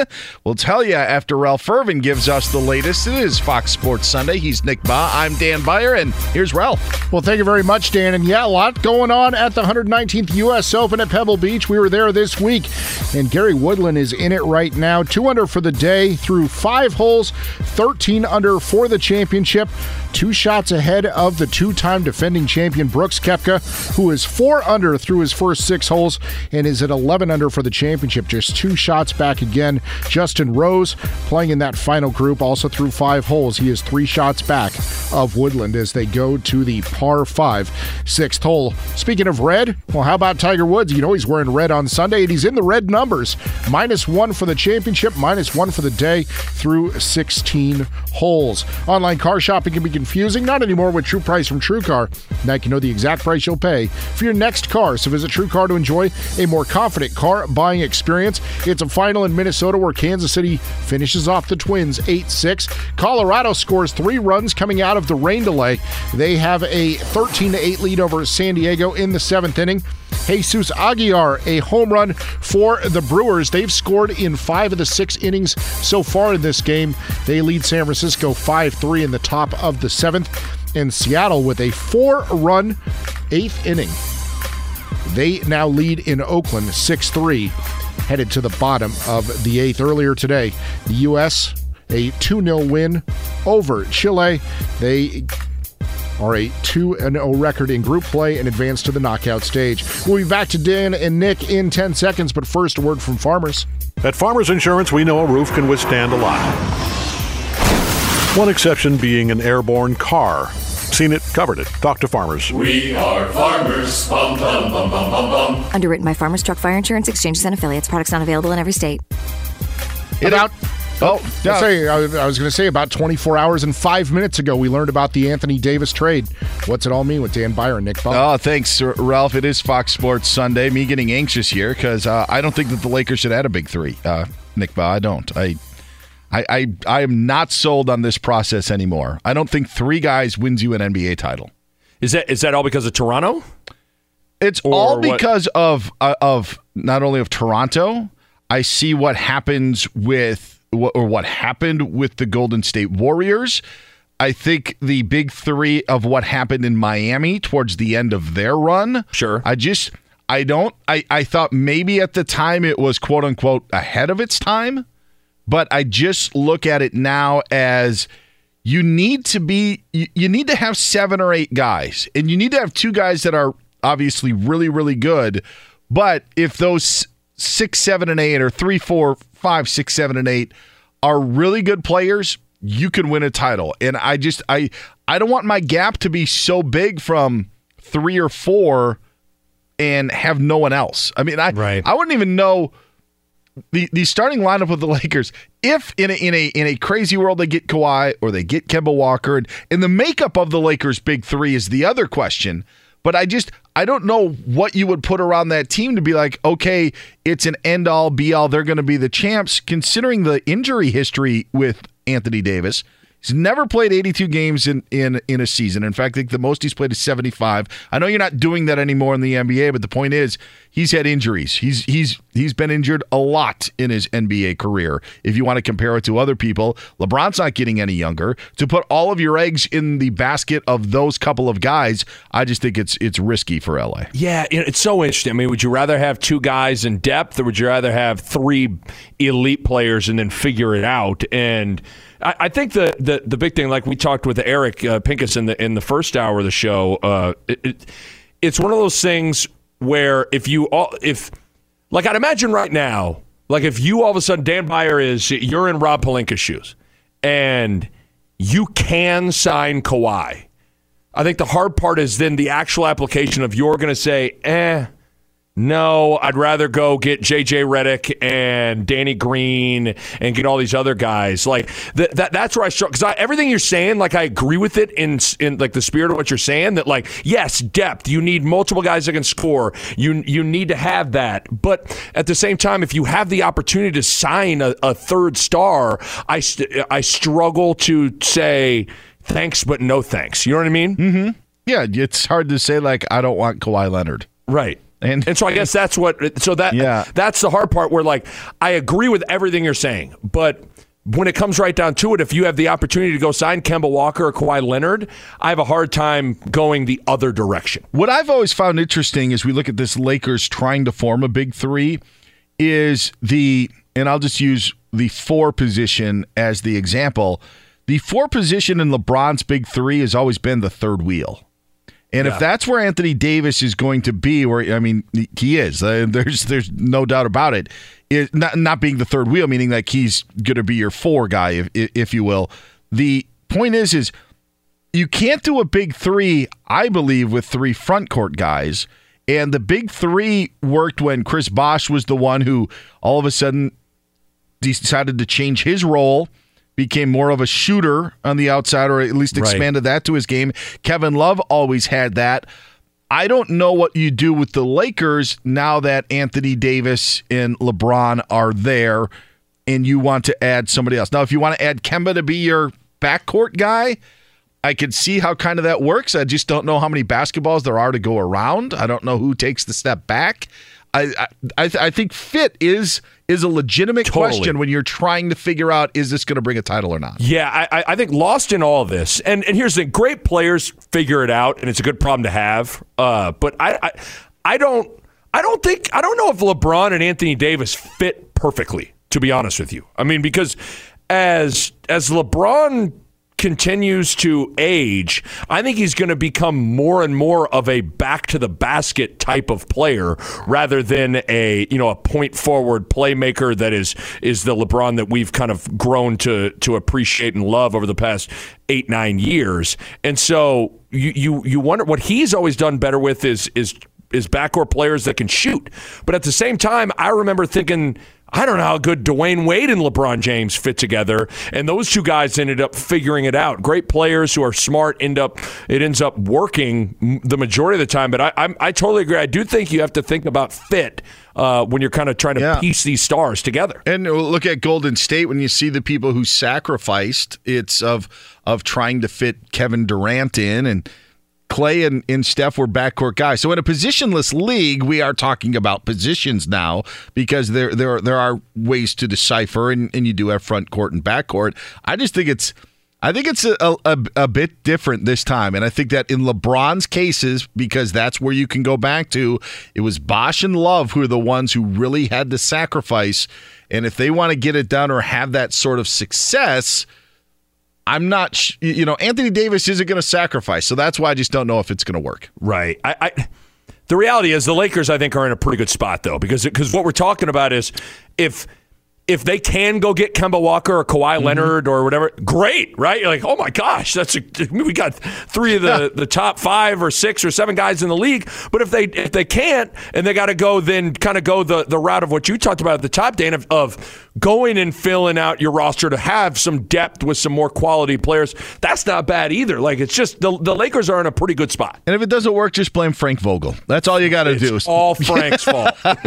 He's Nick Bahe. I'm Dan Beyer. It is Fox Sports Sunday coming to you live from the Geico Fox Sports Radio studios. It's easy to save 15% or more on car insurance with Geico. Go to geico.com or call 800 947 Auto. The only hard part, figuring out which way is easier. Anthony Davis is joined an illustrious group. We'll tell you what that group is next here on Fox Sports Sunday. There's no distance too far for the perfect trip. Hi, checking in for. Or the perfect table. Hey, where are you? Coming! And when you get access to Resy Priority Notify with your Amex Platinum card Hey, this looks amazing. I'm so glad you made it. and travel benefits at fine hotels and resorts booked through Amex Travel, it's worth the trip. That's the powerful backing of American Express. Terms apply. Learn more at americanexpress.com slash with Amex. I'm Katya Adler, host of The Global Story. Over the last 25 years, I've covered conflicts in the Middle East, political and economic crises in Europe, drug cartels in Mexico. Now I'm covering the stories behind the news all over the world in conversation with those who break it. Join me Monday to Friday to find out what's happening, why, and what it all means. Follow The Global Story from the BBC wherever you listen to podcasts.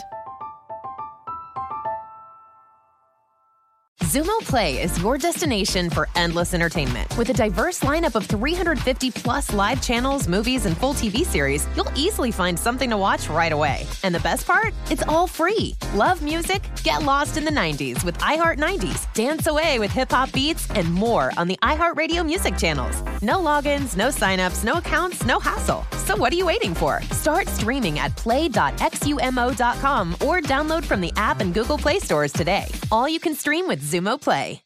Xfinity has free premium networks for everyone this month, no matter what kind of entertainment you love. Addicted to true crime? Catch killer cases and more spine-tingling shows on A&E Crime Central. Crave adventure? Explore Asian action movies on Hi-YAH. Searching for something extreme? Check out skating, snowboarding, and more on Fuel TV Plus, the global home of action sports. And find crowd-pleasing bops on iHeartRadio's Hit Nation playlist. There's new free shows and movies to love every week. Say free this week in your Xfinity voice remote. At Farmers Insurance, we know the sound of a perfect hot air balloon landing and a less than perfect one. Seen it, covered it. Talk to farmers. We are farmers. Bum, bum, bum, bum, bum, bum. Underwritten by Farmers Truck Fire Insurance Exchanges and Affiliates. Products not available in every state. Fox Sports Sunday. He's Nick Bahe. I'm Dan Beyer. Happy Father's Day to the dads out there, the granddads. The U.S. Open always ends on Father's Day. And Nick, we have seen these leaders about to go through the easiest part of the course. They are just, Gary Woodland just parred the par five sixth.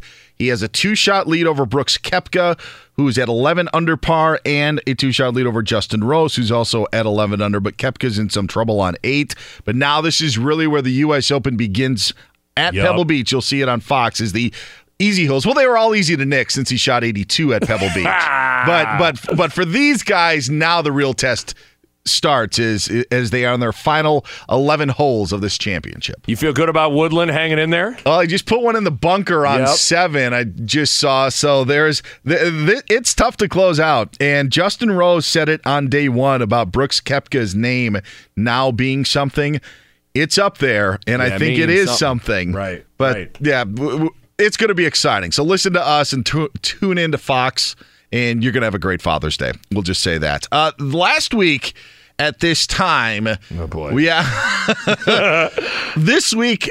Always at this time, we play a show we like to call, or a game we like to call, In the Nick of Time. And previously on In the Nick of Time, this happened. Um, One name left.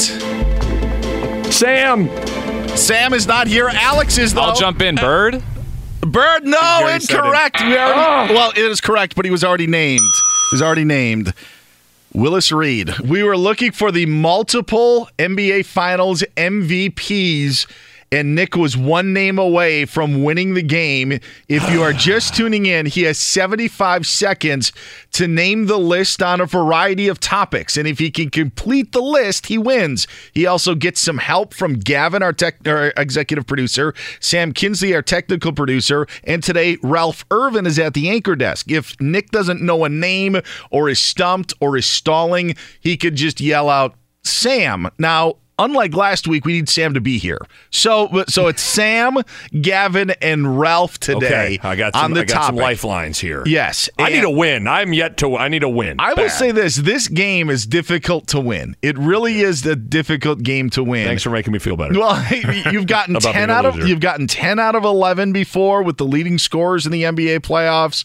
The the teams to have never won a title was a little rough. That's but last week embarrassing. That's good. the embarrassing. That's the one I probably feel the most embarrassed about. Well, this one you're going to have 75 seconds to figure out eight answers. Okay, Nick, are you ready to play in the nick of time? I suppose. Here is your topic, and as soon as the topic is read, your 75 second countdown will begin. I want to know the eight first overall picks since 1990 in the NBA that were never involuntarily traded in their career.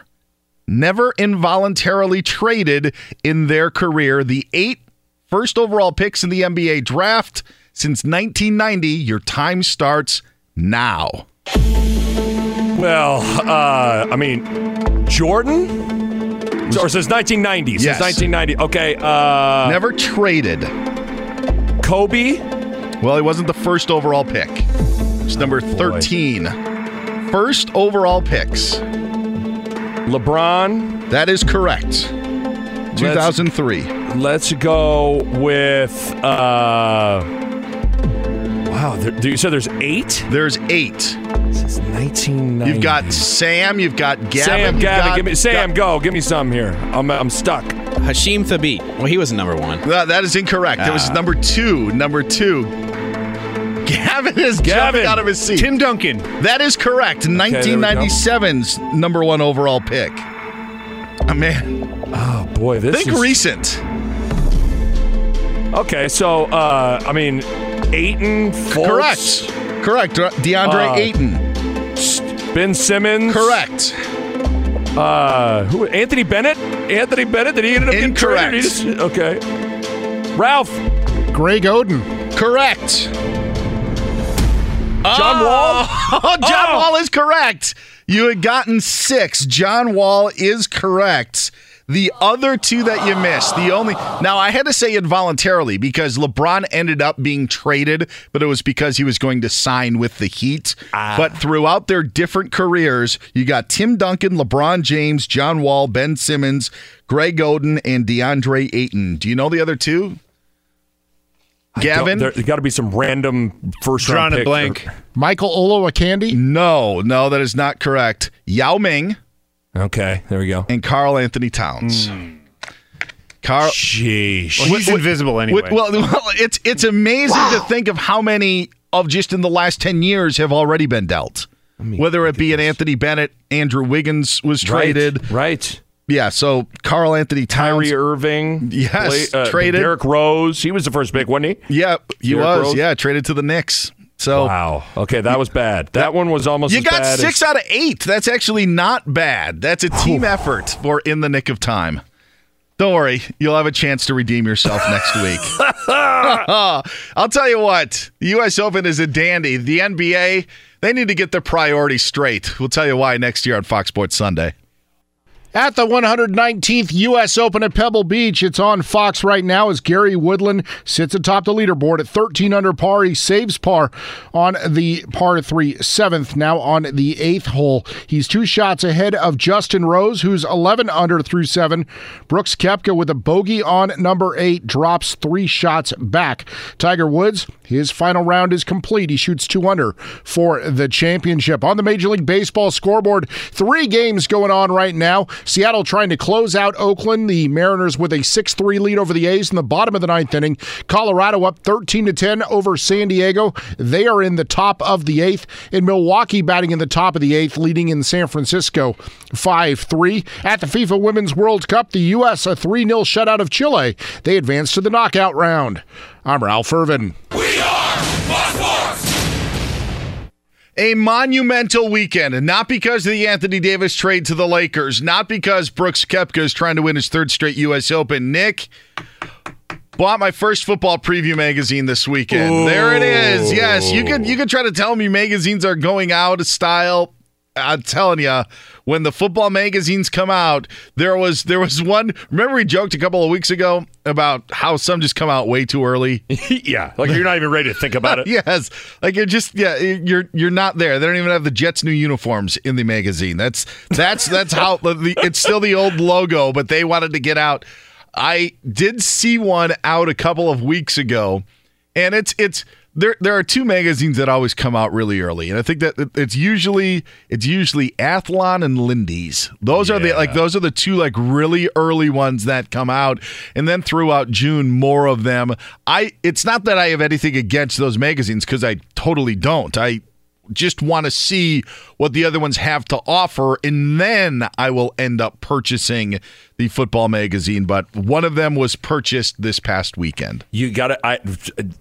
I did the same thing this week. I went and got a, a college football preview magazine. Oh, who who was on the cover of, in the Nebraska region of the college football preview magazine? Of course, it is the greatest quarterback of all time, Adrian Martinez, oh, baby. Okay, I, I, figured. You know these regional covers now they're like they're they're so specific. I, I just know, wanted to yeah. make sure that there there wasn't anybody else from from Iowa creeping in, or if they put you know maybe I, I don't know who else who else could creep in. Maybe some. I mean, is there? Yeah, I mean, it could be it could be a Kansas State player. I mean, yeah. you never know. I mean, it's you wonder Les Miles maybe. Yeah, it, it, could give you a false sense of how good your team really is. I mean, if you're a Kansas football fan and you walk and you're starting quarterback, you're like, well, now wait a minute. Our, our, apparently the Jayhawks gonna be pretty good. No, no, they're not gonna be very good. They're just trying to help you out here. But you're you're you're right. You got to pace yourself though. When uh, for me, I, I've like liter. I've been on you know load management for Kawhi. I've been on like reading management for college football here, where you don't want to get too far into it and get too too excited about things because you're still a couple of months away. So I'm, ch- I'm I'm taking it bit by bit here, but man, does it get excited! I'm I'm officially now once once we get past the the once the finals end and the draft comes and then you get the first wave of free agency, you really start to get fired up for football because mm-hmm. you can feel like it's just around the corner. I am having I I am still in the newness of golf ending the having the majors end with the Open Championship with the PGA already in the rearview mirror, it's yeah, a little it's weird for me. The U.S. Open even felt a little different, and I was up there Thursday and Friday eh, at Pebble Beach, and well, that didn't change, like being there. But of just looking ahead to the summer and what else has to happen, I always had that PGA Championship marked at the second week of August of being like, all right, there it is.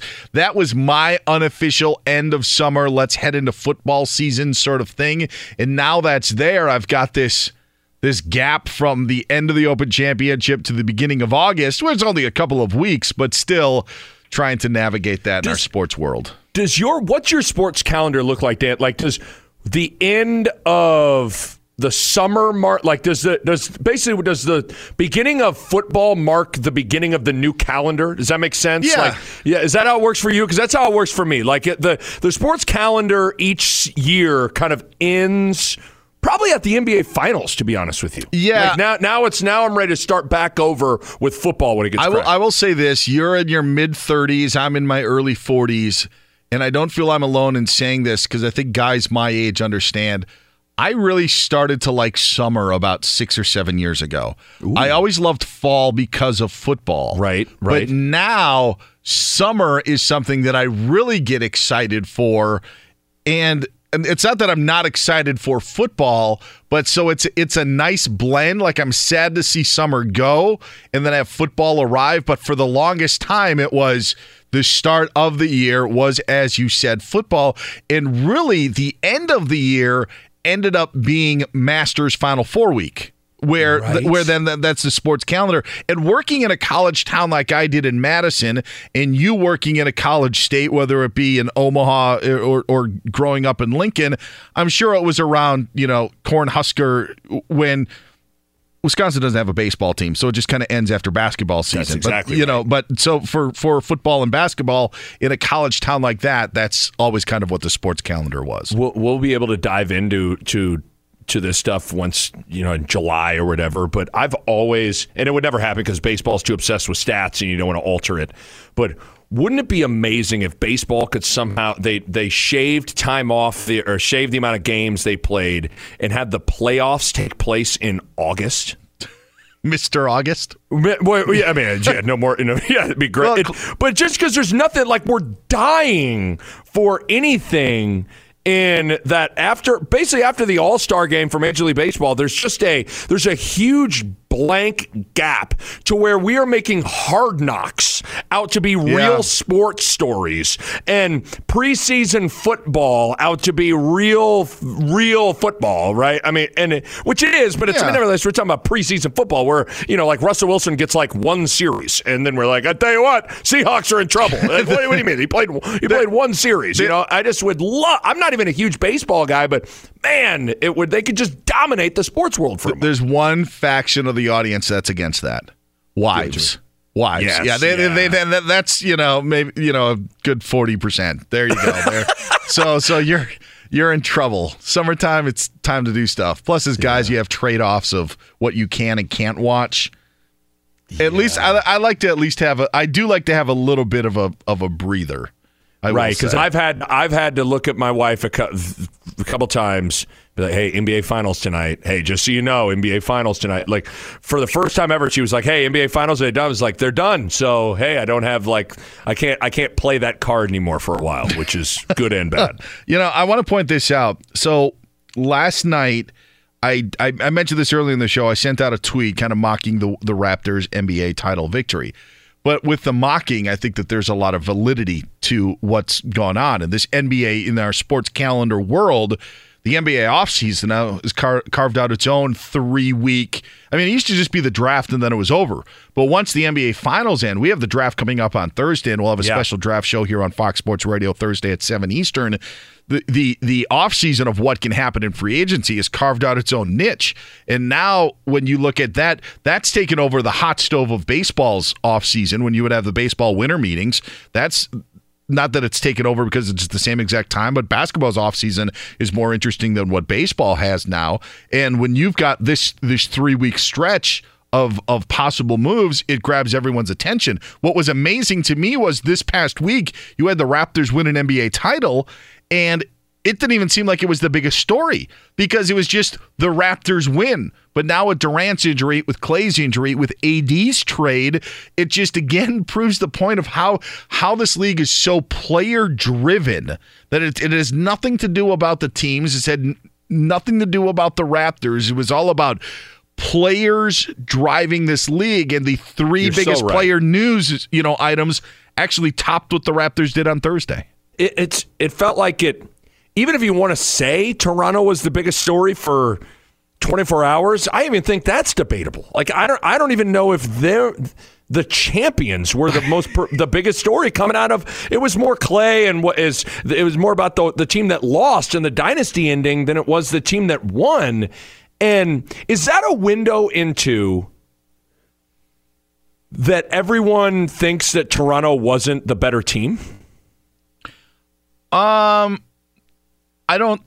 I just think that people aren't as interested in Toronto. Again, it's the the. I believe that that that's my thinking of when you see a team like the Warriors who can be so so volatile with people loving them so much or really rooting against them and for the role that the Warriors played in in how the rest of the NBA was affected I don't think that the the Raptors have that reach like the the Rockets fans hate the Warriors. You know I would assume Cavs fans don't like the Warriors. I know Thunder fans don't like the Warriors. So it was whatever was happening to the Warriors was more of the story than what was happening to the Raptors. Yeah, I- because we've seen Like, I don't know if people thought that Dallas in 2011 was better than Miami, but Dallas won. But the difference is, was that Miami was full strength the whole time and Dallas straight up beat them. I think this, this series was bizarre in the sense of I don't know what anybody really wanted to take away from big picture wise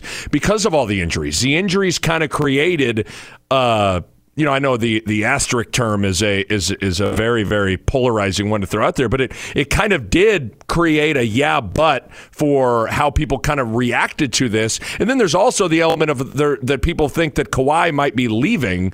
So it's like why I think some people go why even bother investing mm-hmm. into Toronto because I mean they could be in rebuild mode, Dan. Like if if if Kawhi leaves, they could win the title and then be rebuilding the next year. It's just it's a weird. I will say it's a very unique unique champion and scenario in which they were crown champions. You know the injury, the injury, and I don't want to. I'll, I'll say it. The injury excuse of why the Warriors lost, I think, is convenient. Where we are having an argument about whether Kevin Durant and we we kind of poo pooed it last week, but there is que- there were questions you know about the chemistry of the Warriors, but it wasn't right. of are the Warriors better with or without Durant. However, that injury and that debate was happening during the time since he went out against the Rockets all the way up until his comeback in game five. And then he ends up going out with the ruptured Achilles. But it was the Klay injury with the ACL that I think then put that over the top because I just I didn't get the sense we were saying that the Raptors were were about to close out the Warriors solely because of Kevin Durant. And I think that with the Klay injury, it just added an excuse for the Warriors fans or those that just didn't want to give Toronto credit for the real reason why they won. And that yeah. that's I, I mean, we were debating whether Kevin Durant was actually good or bad for the team, which as ridiculous as it sounds, and then all of a sudden Klay gets in, injured, and now we're saying, oh, it's because of all the injuries. Well, you can't have it both ways. If you were saying that they were better without Durant, then you can't say that his injury was the reason why the Raptors ended up winning the title. You get what yeah. I'm saying? Yeah, I see what you're saying. I mean, I think I think you're, you're in some ways you're kind of talking out of both sides of your mouth if you go down that path. But I, I do think, to me, I don't know how you can tell the tale of the 2019 finals without the Golden State injuries being in the first paragraph. And when that's the case, that makes it hard for for that to not be a huge. You don't think factor. the first paragraph will be a Kawhi Leonard led team? The first sentence? I think the first. I, I, I, don't know. I, to me, I this will is, always. I will always. Re- I think. I, I, think years from now, and that's how you, I try. Years from now, I'll remember this finals more as the the the finals where the Warriors just were so banged up and they well, just couldn't win. Uh, and this is this is what gets me, and this is what what I have an issue with is I know Kevin Durant didn't injure his Achilles because of the workload that Golden State had over the last five years because he wasn't there for for for that finals yep. run. Klay Thompson was, and I'm not saying Klay Thompson tore his ACL because of that workload. He tore his ACL because of a freak play that he landed wrong. But there were five playoff runs of potential freak plays. There were five playoff runs of potential oh my goodness, I strained my calf that the Warriors didn't have to deal with. That they they went injury free for that title run. So at some point the odds of something like that happening because we hadn't seen a run like that to just to navigate and miss all that Nick and not have anything go wrong for you during those runs, I think is a miracle in itself to see yeah. what Golden State accomplished. And I'm not saying that it, it, wore them down, which I actually thought at one point it would because their bench kept on getting smaller and smaller, and you have all these these you know this tread on these tires. But at some point, they navigated a hundred extra games without having anything really serious happen until these finals, and I think that that is that is pretty amazing. Yeah, I, I it, yes, and I think in some ways the basketball universe balanced itself out with the with the bookends of the Warriors dynasty. If you believe that it's over, like you know, in 2015. Uh, Kyrie and Kevin Love get hurt for for them to be able to win their first title, and then it's bookended. You know, throughout that process, they stay healthy. They then land Kevin Durant, uh, and then it's bookended with literally almost everybody of note outside of Steph getting hurt. So in some ways, it all kind of over the course of five years, it all kind of balanced itself out. It's kind of like when you talk about officiating at the end of games, mm-hmm. you can kind of focus on one bad call. Well, there maybe are you go throughout the course of the game, and there maybe are a couple that went your way, and it's kind of the sports gods balancing things out. He's Nick Bahe. I'm Dan Beyer. This is Fox Sports Sunday coming to you live from the Geico Fox Sports Radio studios. 15 minutes could save you 15% or more on car insurance. Visit geico.com for a free rate quote. The NBA draft comes up on Thursday. We believe Zion Williamson will go number one with Ja Morant going number two and possibly RJ Barrett number three. But who's the real steal of the draft and who's going to get him? We'll have that answer for you next year on Fox Sports Radio. There are some things that are too good to keep a secret like how your Amex Platinum card helps you have the perfect trip. I'd like to check into the Centurion Lounge. Or how it seems like you always get those hard to snag tables. Ooh, yum. And how you get the most out of select can't miss events. With access to the Centurion Lounge, Resy Priority Notified, and Amex card member benefits at select events, you'll have to share. That's the powerful backing of American Express. Terms apply. Learn more at americanexpress.com slash with Amex. I'm Katya Adler, host of The Global Story. Over the last 25 years, I've covered conflicts in the Middle East, political and economic crises in Europe, drug cartels in Mexico. Now I'm covering the stories behind the news all over the world in conversation with those who break it. Join me Monday to Friday to find out what's happening, why, and what it all means. Follow the global story from the BBC wherever you listen to podcasts. Xumo Play is your destination for endless entertainment. With a diverse lineup of 350 plus live channels, movies, and full TV series, you'll easily find something to watch right away. And the best part? It's all free. Love music? Get lost in the 90s with iHeart 90s, dance away with hip hop beats, and more on the iHeartRadio music channels. No logins, no signups, no accounts, no hassle. So what are you waiting for? Start streaming at play.xumo.com or download from the app and Google Play stores today. All you can stream with Xumo Play.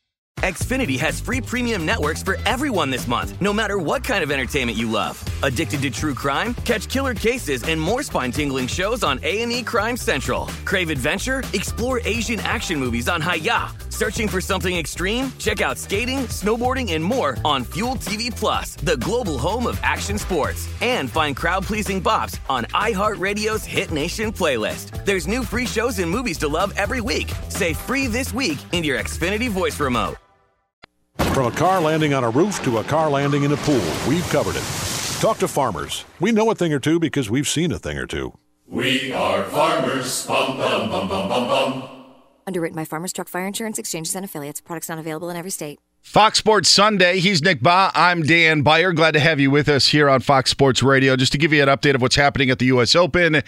Gary Woodland now a three shot lead over Brooks Koepka and Justin Rose. Woodland at 13 under par. He's through eight holes on his final round. Koepka through nine at 10 under. Rose playing in that final group with Woodland also at 10 under par. The NBA draft comes up on Thursday. Our Fox Sports Radio NBA draft show will begin at 7 o'clock Eastern Time with Jason McIntyre, Chris Broussard, and Rick Bucher. Joining Nick and myself right now to talk some NBA draft.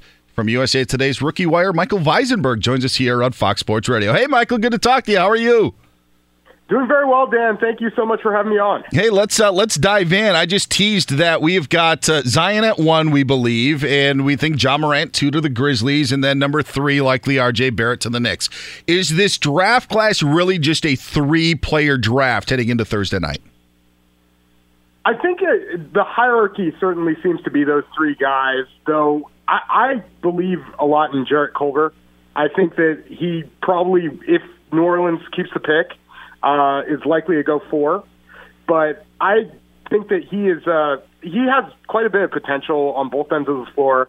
Was improved leaps and bounds as a passer and was a very good defender while he was at Texas Tech. So I, I would probably put him at least near John RJ uh, after that tier.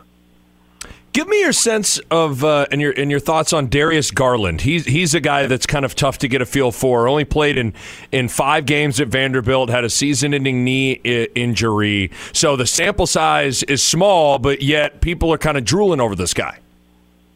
Yeah, he was also he was great during the Nike Hoop Summit. He had a really positive few games while he was at Vanderbilt. Really good shooter, very quick player. I'm just kind of wondering about the point guard ability. I'm not quite sure about him as a playmaker for others. Uh, he did have a negative assist to turnover ratio while he was at Vanderbilt, albeit in that very tiny sample size. But there are some that kind of see him as like a Trae Young with his ability to shoot from deep. Um, I'm not quite sold on that because I think Trae Young was a fantastic passer while he was at Oklahoma and showed a lot of that. So I think Darius kind of benefited from missing those few games, um, or missing the games after he got injured, and kind of uh, nobody else really taking that step up in this draft class. Joining us here on Fox Sports Radio, Michael Weisenberg of USA Today's Rookie Wire. Find him on Twitter at NBA Draft Mikey V. A, a point guard that I liked, and for some reason, I know this is negative, and I know this is probably Nick and I were just talking about cla- uh, glasses half full and glasses half empty. Mine probably is half empty most of the time. I really like Coby White as a player. I just wonder on does Coby White make the team any better? Where do you see the North Carolina point guard heading and, and what are his strengths and weaknesses heading into Thursday's draft? I actually I really like Coby White as well. I, I think he's always just been a one of those tough scorers, and he really showed me something as a playmaker at times in North Carolina. I felt he made that team quite a bit better. But yeah, I understand the some worry about his uh, possible projection at the NBA level, where he really plays. Like it, it would be great if he had another uh, possible primary ball handler. That's why some people have even talked about his fit with New Orleans, how it might be pretty good, albeit they would probably have to play a strange three ball or three guard lineup uh, for him to work best in that system. But he um, is a guy that I just think has a lot of toughness. He went through a lot. I, I was actually doing some background research on him and found out that his father had passed away right before his senior year of high school. Um, he's a guy that kind of, you know, persevered through a lot of things, was one of the all time leading scorers in the, the state of North Carolina as well. And I just felt like he was he displayed some great toughness at North Carolina, um, had that competitive ability, and showed some leadership that really impressed me. So I, I see him as a guy who I kind of would bank on being a pretty decent NBA player. Michael, you know, obviously, as you know, a year ago and heading into the college basketball season, it wasn't Zion Williamson who was the consensus number one pick. It was R.J. Barrett, but Zion had a had a, a great year, and then we saw what happened here with Ja Morant, especially in the NCAA tournament, and obviously he had a great year uh, as well. And all of a sudden, R.J. Barrett finds himself as being the the third pick. Uh, certainly a very intriguing guy, can really score. There wasn't a lot of shooting on the floor at Duke, so the lane was clogged. But boy, he seems like a guy that could really make some some noise once he gets some shooters on the floor. Absolutely. I, I think RJ is one of those guys also who fantastic competitor.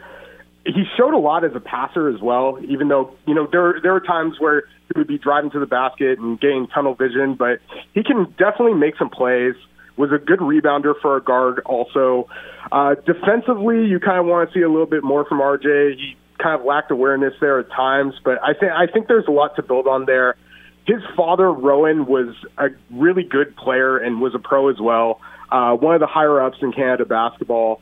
And RJ is just a pro. Like he, he's, I know he's worked with Drew Hanlon. Um, he worked with him last summer, and he was going up against other pros.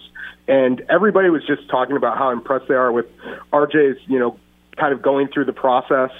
And I, I just think he's going to be a player that greatly improves. And uh, hopefully, yeah, with uh, more spacing on the floor, he can do quite a bit of good things. Uh, likely with the Knicks. I'm looking at Michael Weisenberg's mock draft that he has for Rookie Wire in the USA Today. Uh, Michael Weisenberg joining us here on Fox Sports Sunday. He's Nick Bahe. I'm Dan Beyer.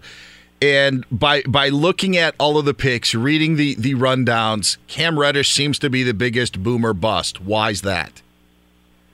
He has so much talent and you know has all the physical tools you kind of look for in a wing um, and certainly seems like he could play multiple positions had great steal rate while at duke as well uh, his shot looks so pure sometimes too like you know he was definitely the best shooter for Duke. It just didn't always happen during the games.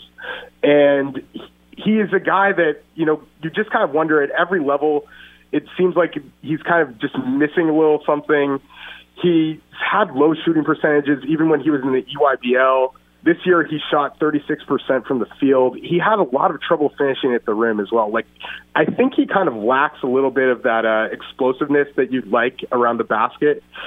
But certainly a talented player, was really good in the pick and roll, and he could. He's a guy that like it looks like he could at least be a pretty decent complementary piece. But I think teams are going to be looking at him as possibly being even more than that. And there's a, definitely a chance that he lives up to that. You know, there always seems to be a guy, Michael, as the draft approaches, whether it's going through uh, the combine, workouts, whatever, that there's also a player that teams really get intrigued by, they start to fall in love with. And from the outside looking in, it, it appears that Jaxson Hayes out of Texas is a, is a player that a lot of NBA teams are starting to really, really get intrigued by. What do you think of, of Hayes? He is a fantastic athlete at six foot eleven. He was one of those late bloomers. He grew a lot his last few years of high school, and he showed a lot on the defensive end. Also, he showed the ability to be a rim protector. Really good at moving without the ball as well, like on the cut and catching lobs. His rebounding was one of the kind of uh, little falls he had this year, but he was um, just a real surprise for Texas seemed to get better as the year progressed. And he's somebody that you kind of see, like even from a his free throw percentage and things like that. There are lots of uh, things that look like he could possibly uh, end up being uh, improving a great deal on offense, and then his defensive ability and his ability to potentially switch make him really intriguing. Michael Weisenberg of Rookie Wire and USA Today joining us here. I just want to wrap up with this. If you get the number 60th pick right from your mock draft, you have carte blanche to come on the show whenever you want. Yovel Zoosman yeah. of Maccabi Tel Aviv is going 60th overall to the Kings. he Michael did a whole first and second round mock draft on Rookie Wire. If that happens, carte blanche, Michael, you could come on any single time you want because that would be cash money. I really appreciate you shouting out Yovel Zoosman. Uh, I absolutely appreciate the offer, and I, I'm hoping that's the case. Um, I'm going to be doing a, a, mock draft update right before the draft as well. Okay. And Rookie Wire just launched on Monday. We're really excited. We have a lot of great young writers out there. I've done a, a few other articles for them as well. Um, one highlighting the top five NBA rookie finals performances, and then uh, I did the top 10 uh, draft day trades of players still active going into next season. So, yeah, hopefully people can check out Rookie Wire, a new USA Today Wire site, and really appreciate you shining out the mock draft as well, Dan. Well, I'll, I'll, say this: go check out his mock draft because number forty-two overall, second round pick, very, very intriguing, and a name that I think many are familiar with, and a name that you need to remember. Michael Weisenberg. Find him on Twitter at NBA Draft Mikey V. I know this is the golden week, so uh, yeah, good luck with everything, and just uh, yeah, try to enjoy it if you can throughout all of the busyness that you're going to be doing. Thanks so much for having me on, Dan. I Appreciate you uh, talking draft with me. All right, Michael Weisenberg again, Rookie Wire USA Today. Uh, check the link, Nick, if you haven't. Number forty-two overall. I, I don't want to give it away. I want. I'm scrolling I want to push. I want to push it out there. And uh, yeah, we'll get your thoughts Ooh, after. Yeah, oh, yeah, okay, yeah, yeah, pretty interesting, right? Right. No. He's Nick Bahe. I'm Dan Beyer. This is Fox Sports Sunday. I'll tell you why Brooks Koepka is just like the New England Patriots after Ralph Irvin gives us an update of what's happening at the U.S. Open at Pebble Beach. Hello, Ralph. Hello, Dan. And yes, the 119th U.S. Open at Pebble Beach continues. It's on Fox TV. And Gary Woodland, well, he did bogey the ninth hole, so he drops to 12 under par. Still two shots clear of Brooks Koepka, who's sitting at minus 10 through 10 holes. Justin Rose also there at minus 10, playing alongside Woodland. They have played nine holes on the golf course. Again, Tiger Woods finished strong two under par for the tournament as well as the final round. On the Major League Baseball scoreboard, two games going on right now in Denver. The Padres have scored three runs in the top of the ninth inning to tie it up. San Diego and Colorado locked at 13, and the bases remain loaded with two outs there at Coors Field. Meanwhile, the Dodgers hit the scoreboard. They take the early 1 0 lead on the Cubs as Chicago bats in the top of the second inning. Online car shopping can be confusing. Not anymore with True Price from True Car. Now you can know the exact price you'll pay for your next car. So visit True Car to enjoy a more confident car buying experience. It's a final in San Francisco. Milwaukee snaps their two game losing streak, beating the Giants 5 3. Toronto hammers Houston 12 0. Kansas City an 8 6 win over Minnesota. And the Yankees 10 3 victors over the White Sox. The U.S. a 3 0 win over Chile to go to 2 0 in group play. They'll advance to the knockout round, but they first have to get by Sweden, who is also 2 0 after beating Thailand 5 1. We'll be back to Dan and Nick in 10 seconds, but first, a word from farmers. From a dog accidentally flooding a living room to a dog taking a joyride, we've covered it. Talk to farmers. We know a thing or two because we've seen a thing or two. We are farmers. Bum, bum, bum, bum, bum, bum. Underwritten by Farmers Truck Fire Insurance Exchanges and Affiliates. Products not available in every state. It is Fox Sports Sunday. Thank you very much, Ralph. I'm Dan Beyer. He's Nick Bahe. And Brooks Koepka, in a span of a minute, yeah, has just pulled within one stroke of the lead at the U.S. Open. Just one back of Gary Woodland as Koepka just birdied the 11th hole. And to, to touch on this, in, in Tiger Woods right now in a tie for 29th, shot two under 69 today. He's 10 back of the lead, obviously not going to win going to be uh, on his way to a top 20 finish, if you will. But one of the storylines, Nick, in leading up to this U.S. Open, and we were up there Thursday and Friday, and you hear it a lot. You heard it before the PGA Championship with Brooks Koepka, and even before the U.S. Open because he was left out of one of the Fox promos. They had four different ones, but he wasn't happy that he was left out of one of them of, of okay. promoting, yeah, of, of promoting the coverage of him being the two-time defending champion. So he's using this nobody cares about me. They didn't want to interview me at last year's US Open despite winning the 2017 US Open at Erin Hills. He's always using stuff as a chip on his shoulder. And and I say he's like the Patriots in, in this way. The Patriots weren't the Patriots when they beat the Rams in Super Bowl 36. The Patriots became the Patriots when they had won three Super Bowls, when they had gone undefeated and then had heartbreak against the New York Giants.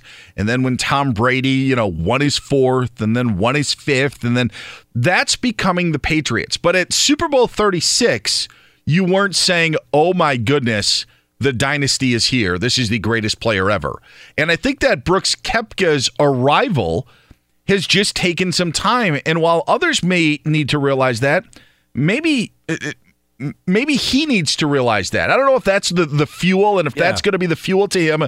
But the point is, is now he is recognized. And I mentioned Justin Rose saying earlier this week that that's now a name on the leaderboard that you see. And I guarantee Gary Woodland sees it right now that Brooks Koepka is just one shot back of him.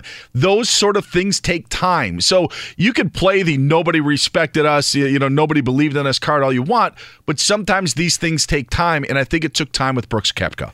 Yeah, and uh, th- there are some guys, as you know, Dan, that, that need to feel slighted to to get themselves in whatever mental state that they need to be in to perform, and maybe that's how he is. Uh, and and if that's if that's what he needs to do, I suppose that's what he needs to do. I know for me, and I, I, I th- this is just me. I, I feel like there when when you look at Jordan Spieth and Rory McIlroy they kind of feel like guys that were were labeled as as the the next dudes, mm-hmm. and they never fully. I mean, they they've listen. They've been good, and I mean, Spieth had the incredible whatever was 2015 when he yep. when he won the Masters and and and what won US three Open. of the four majors yeah. or whatever. U.S. But, Open, yep. Yeah. I, I, so I also think there's an element of some golf fans, not saying all, but some golf golf fans that are like okay, you know, Brooks Koepka is really good. He's a machine. He's doing great. But we've seen this story before, and it's one thing to be around now, but let's like sustain it, right? Like sustain mm-hmm. it for a little bit before you know you really get crowned or anointed as as that dude. And, and in Brooks's defense, he has won championships in coming back from from whether it be a, a, deficit on Sunday at Erin Hills, his first championship. There was there was carnage everywhere at Shinnecock Hills last Yeah. year in the third round, and he was able able to keep afloat, and then ends up finishing things off in the final round. Bellerive, he was atop the leaderboard and was being chased by Tiger and held that off last month at the PGA. He seemed to just have a huge cushion, and it was just a a coronation. So he's won a lot of different ways as well. Whereas Rory. Rory needs to be up by five shots entering the weekend so he could just continue to, you know, keep it on cruise control and go. And there are a lot of things that have to go right for Jordan Spieth's swing to be in and putts have to go in. Koepka is proving to be a different animal and, and being able to play at a bunch of different courses and, and different styles. And he at times can just overpower them because of how good he is. And so to your comparison to those two, I think it's very fair. And I think that now the, the process is coming out. If if Koepka wins this where he's one shot back, it looks like Gary Woodland's got about two or three feet on Fox. You could see it by the way for a par on the tenth hole. If Koepka wins this, I mean, he's tied with Phil Mickelson for the most for for majors. Pretty amazing. Yeah, I, I mean, Yeah. it, it, he's it's putting together. Yeah, it's not that people aren't. I mean, he's really impressed with what he's done, but you know, you, there, there's also the the being able to stay. It's one thing to get to the mountaintop. It's another thing to be able to stay there. And and that's really ultimately the ones that have staying power, the ones that are really are are really held in high regard. And he's in the process of trying to stay there. And today would be a massive step forward in in that journey for him. Uh, were you? I'll be honest. Were you disappointed that Tiger finishes? Well, right now he's ten shots back in the lead, but that he only finishes top twenty. Yeah, I am, and and I'm I'm like, hi, my name is Nick Bahe, and I'm an irrational Tiger fan. So I will let me just let me just say that right now. But if I mean, you and I were doing a show on the Sunday where Tiger won the Masters just a, a couple months ago. And if you would have told me, remember we were talking about it. One of the things everybody talked. Oh boy, the neck you got you got uh, was it Bethpage Black and you got uh, U.S. Open at uh, at Pebble Beach. Both courses he's won on. He's he really likes. Look out, could could a run be coming? If you would have told me on that Sunday that he was going to miss the cut at the PGA and then finish, uh, you know, tied for 20th or whatever in the U.S. Open, I would have been disappointed. So I don't. wanna- I, I I feel like I am a little disappointed in how things have played out. What I find funny is what I thought, and I didn't think that Tiger was going to win another major. So when he won the Masters, I was surprised. But realistically, when you look at the whole picture of his comeback, what I thought we would get is we would get a Tiger Woods that comes back and plays on exemptions and does. Uh, he he'll always play the Masters because he's a Masters champion, and he'll play the Open Championship because he was a champion there. And you have a ten year exemption when you're uh, when you win a U.S. Open, even though that ended up running out for him, but he still gets in, and and now he'll have an exemption because of his Masters win for a few years. But the point is, is I never looked at Tiger as a guy who would come back and be top five in the world again. Like that's where he is. Like I thought it was like there would be a weekend that was his. Over those four days, it was magical Tiger, and we can all enjoy that time. I didn't think that we would be like, wow, Tiger's now going to be competitive in every major. And that's Right. what's different for me is I, I thought maybe it would be a lightning in a bottle with one weekend like Jack did when he won the Masters at 46 in 1986.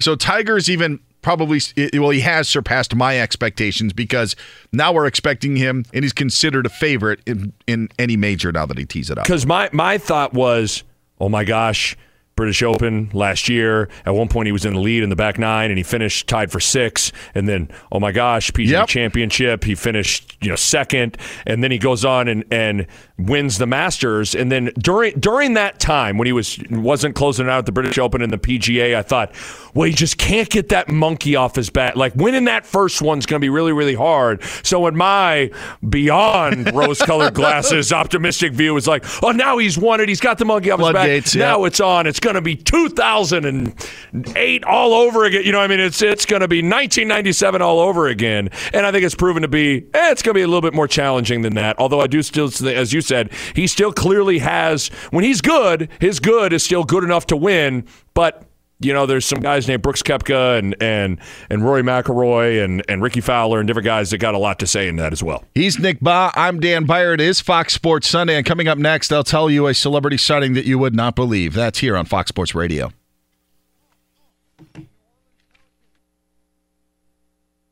From a hot air balloon landing on a car to a load of concrete falling on one, we've covered it. Talk to farmers. We know a thing or two because we've seen a thing or two. We are farmers. Bum, bum, bum, bum, bum, bum. Underwritten by Farmers Truck Fire Insurance Exchanges and Affiliates. Products not available in every state. Fox Sports Sunday. He's Nick Bahe. I'm Dan Beyer. It's getting good at the U.S. Open. I'm telling It you. is. I'm telling you. U.S. Open final round. Whoa, geez. Gary Woodland out of the rough and is going to have a look at birdie to try to extend his lead to two, which could be three on the 11th hole as Brooks Koepka has a par putt coming up on the 12th. If you want to see U.S. Open action, it is going on hot and heavy at or on Fox at Pebble Beach. Although it's not hot there. It was earlier in the week, but yeah, how, hot, how cold was it? I was up Thursday and Friday. We were at the course. We got up late Wednesday, so it was low 60s. But we had R- Ralph Irvin, who was just anchoring for us. He went up and covered it earlier in the week and said it was one of the hottest. And, and, and Ralph's very familiar with the area. One of the hottest that he has been there, Okay, where it was 80 degrees. I mean, it doesn't get 80 on the coast. Does not, and and it, it was there, and it was uh, 90s more inland, but the- very rare you're gonna gonna have temperatures like that at Pebble Beach. This is more of what you're going to get is something in the in the high 50s to low 60s, and apparently today a little cool, some sprinkles as well. But for us, it was hovering around 60 degrees. All right, I get to it, man. You've teased me. You teased me Yeah. with the with the You ever- email. you teased the audience. Give it to me. What, what those? did you see? You ever have one of those celebrity sightings that i- maybe kind of cool to you, but like it's not like Right, seeing like yeah. Beyonce at the Yes. cafe across the street. Do you ever watch Deadliest Catch? I've I've watched like bits and pieces of it. I- Okay. I, know of the show. Well, then this is really going to let you down because the discovery, like the Deadliest Catch, has been the same episode for 14 years, but I still watch it. Ah! they go out, they try to get crab, they don't know where they are, and then it's a matter of if they find it or not. But Okay. Captain Keith Colburn of the Wizard was at the U.S. Open, and I did not have the guts to go ah. up to him and say, "Hey." Captain Keith, can I have a picture with you? It was so random. It was he was he was there as a spectator, and it's not that it's like, hey, give him space. He's having lunch with his family, but right. it was like I'm like, wow, I always watch Deadliest Catch, and they're in the, in the middle of their season right now, and so I saw Captain Keith of Deadliest Catch at the uh, at the U.S. Open. He seems like one of those guys, and you said like he's probably not well known enough that I don't think you would have necessarily been bothering yeah, him. that's you know, yeah, yeah. He did wear a wizard hat because that's his boat. So he had a wizard hat on, which gave it away even more. But I did what I did do is I, I admittedly snuck a stealth picture so I could say, you know, to the people that I know that watch Deadliest Catch around here, I, I say, hey, look at look at look at who was at the U.S. Open, Captain Keith from the Deadliest Catch. But you got to be. I mean, being in L.A. Do you see? I mean, I think that's painted like in L.A. Like you come around the corner, it's Tom Hanks, and then you go to the store, and it's George Clooney. Like, is it really Yeah. like what is it? Do you see a lot of celebrities there? You'll see random stuff. I saw Scott Baio at the uh, the the liquor store at the next block buying products for uh, yeah yeah for his girlfriend at the time. So he was behind me in good. line. I'm like, wow, Scott Baio's not that tall. I, I I wanted to at uh, I was I was I called Eastern Michigan at Kansas this year in Allen Fieldhouse. And Paul Rudd is a huge Kansas fan. And he was sitting right behind the bench. And at one point I was like I was close enough to him where I totally could have gone and said something to Paul Rudd but I'm like What yeah, I'm what would gonna- you say? I don't know. What's up, Paul? Like big, what's up, Paul? Big fan. I, you know, I, I I didn't have any sort of good in other than just, hey, really, really like your work. And so at that point, just, just keep it moving, right? Oh yeah, absolutely. Maybe maybe just a look and like uh, a head nod if you made eye contact at yeah, least, uh, what's right? up? Yeah, just an acknowledgement, almost like if I would have been wearing a hat, you know, you just, you know, you, you a little tip of the cap as uh, as a sign of respect. But I decided to just let Paul Rudd do his thing. He's Nick Bahe. I'm Dan Beyer. This has been Fox Sports Sunday. From BBC Radio 4, Britain's biggest paranormal podcast is going on a road trip. I thought in that moment, oh my God, we've summoned something from this board. This is Uncanny USA. He says, Somebody's in the house. And I screamed.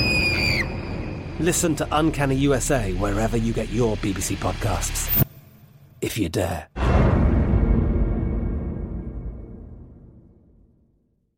Xumo Play is your destination for endless entertainment. With a diverse lineup of 350 plus live channels, movies, and full TV series, you'll easily find something to watch right away. And the best part? It's all free. Love music? Get lost in the 90s with iHeart 90s, dance away with hip hop beats, and more on the iHeartRadio music channels. No logins, no signups, no accounts, no hassle. So what are you waiting for? Start streaming at play.xumo.com or download from the app and Google Play stores today. All you can stream with Xumo Play.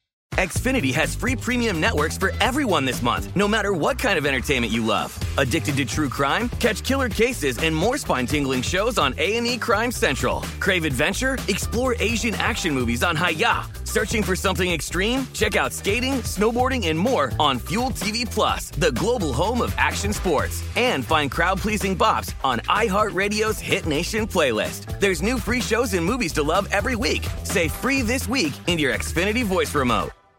This is Malcolm Gladwell from Revisionist History. eBay Motors is here for the ride. With some elbow grease, fresh installs, and a whole lot of love, you transformed 100,000 miles and a body full of rust into a drive that's all your own. Brake kits, LED headlights, whatever you need, eBay Motors has it.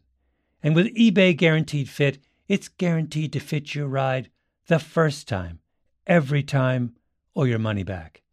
Plus, at these prices, you're burning rubber, not cash. Keep your ride or die alive at ebaymotors.com. Eligible items only, exclusions apply.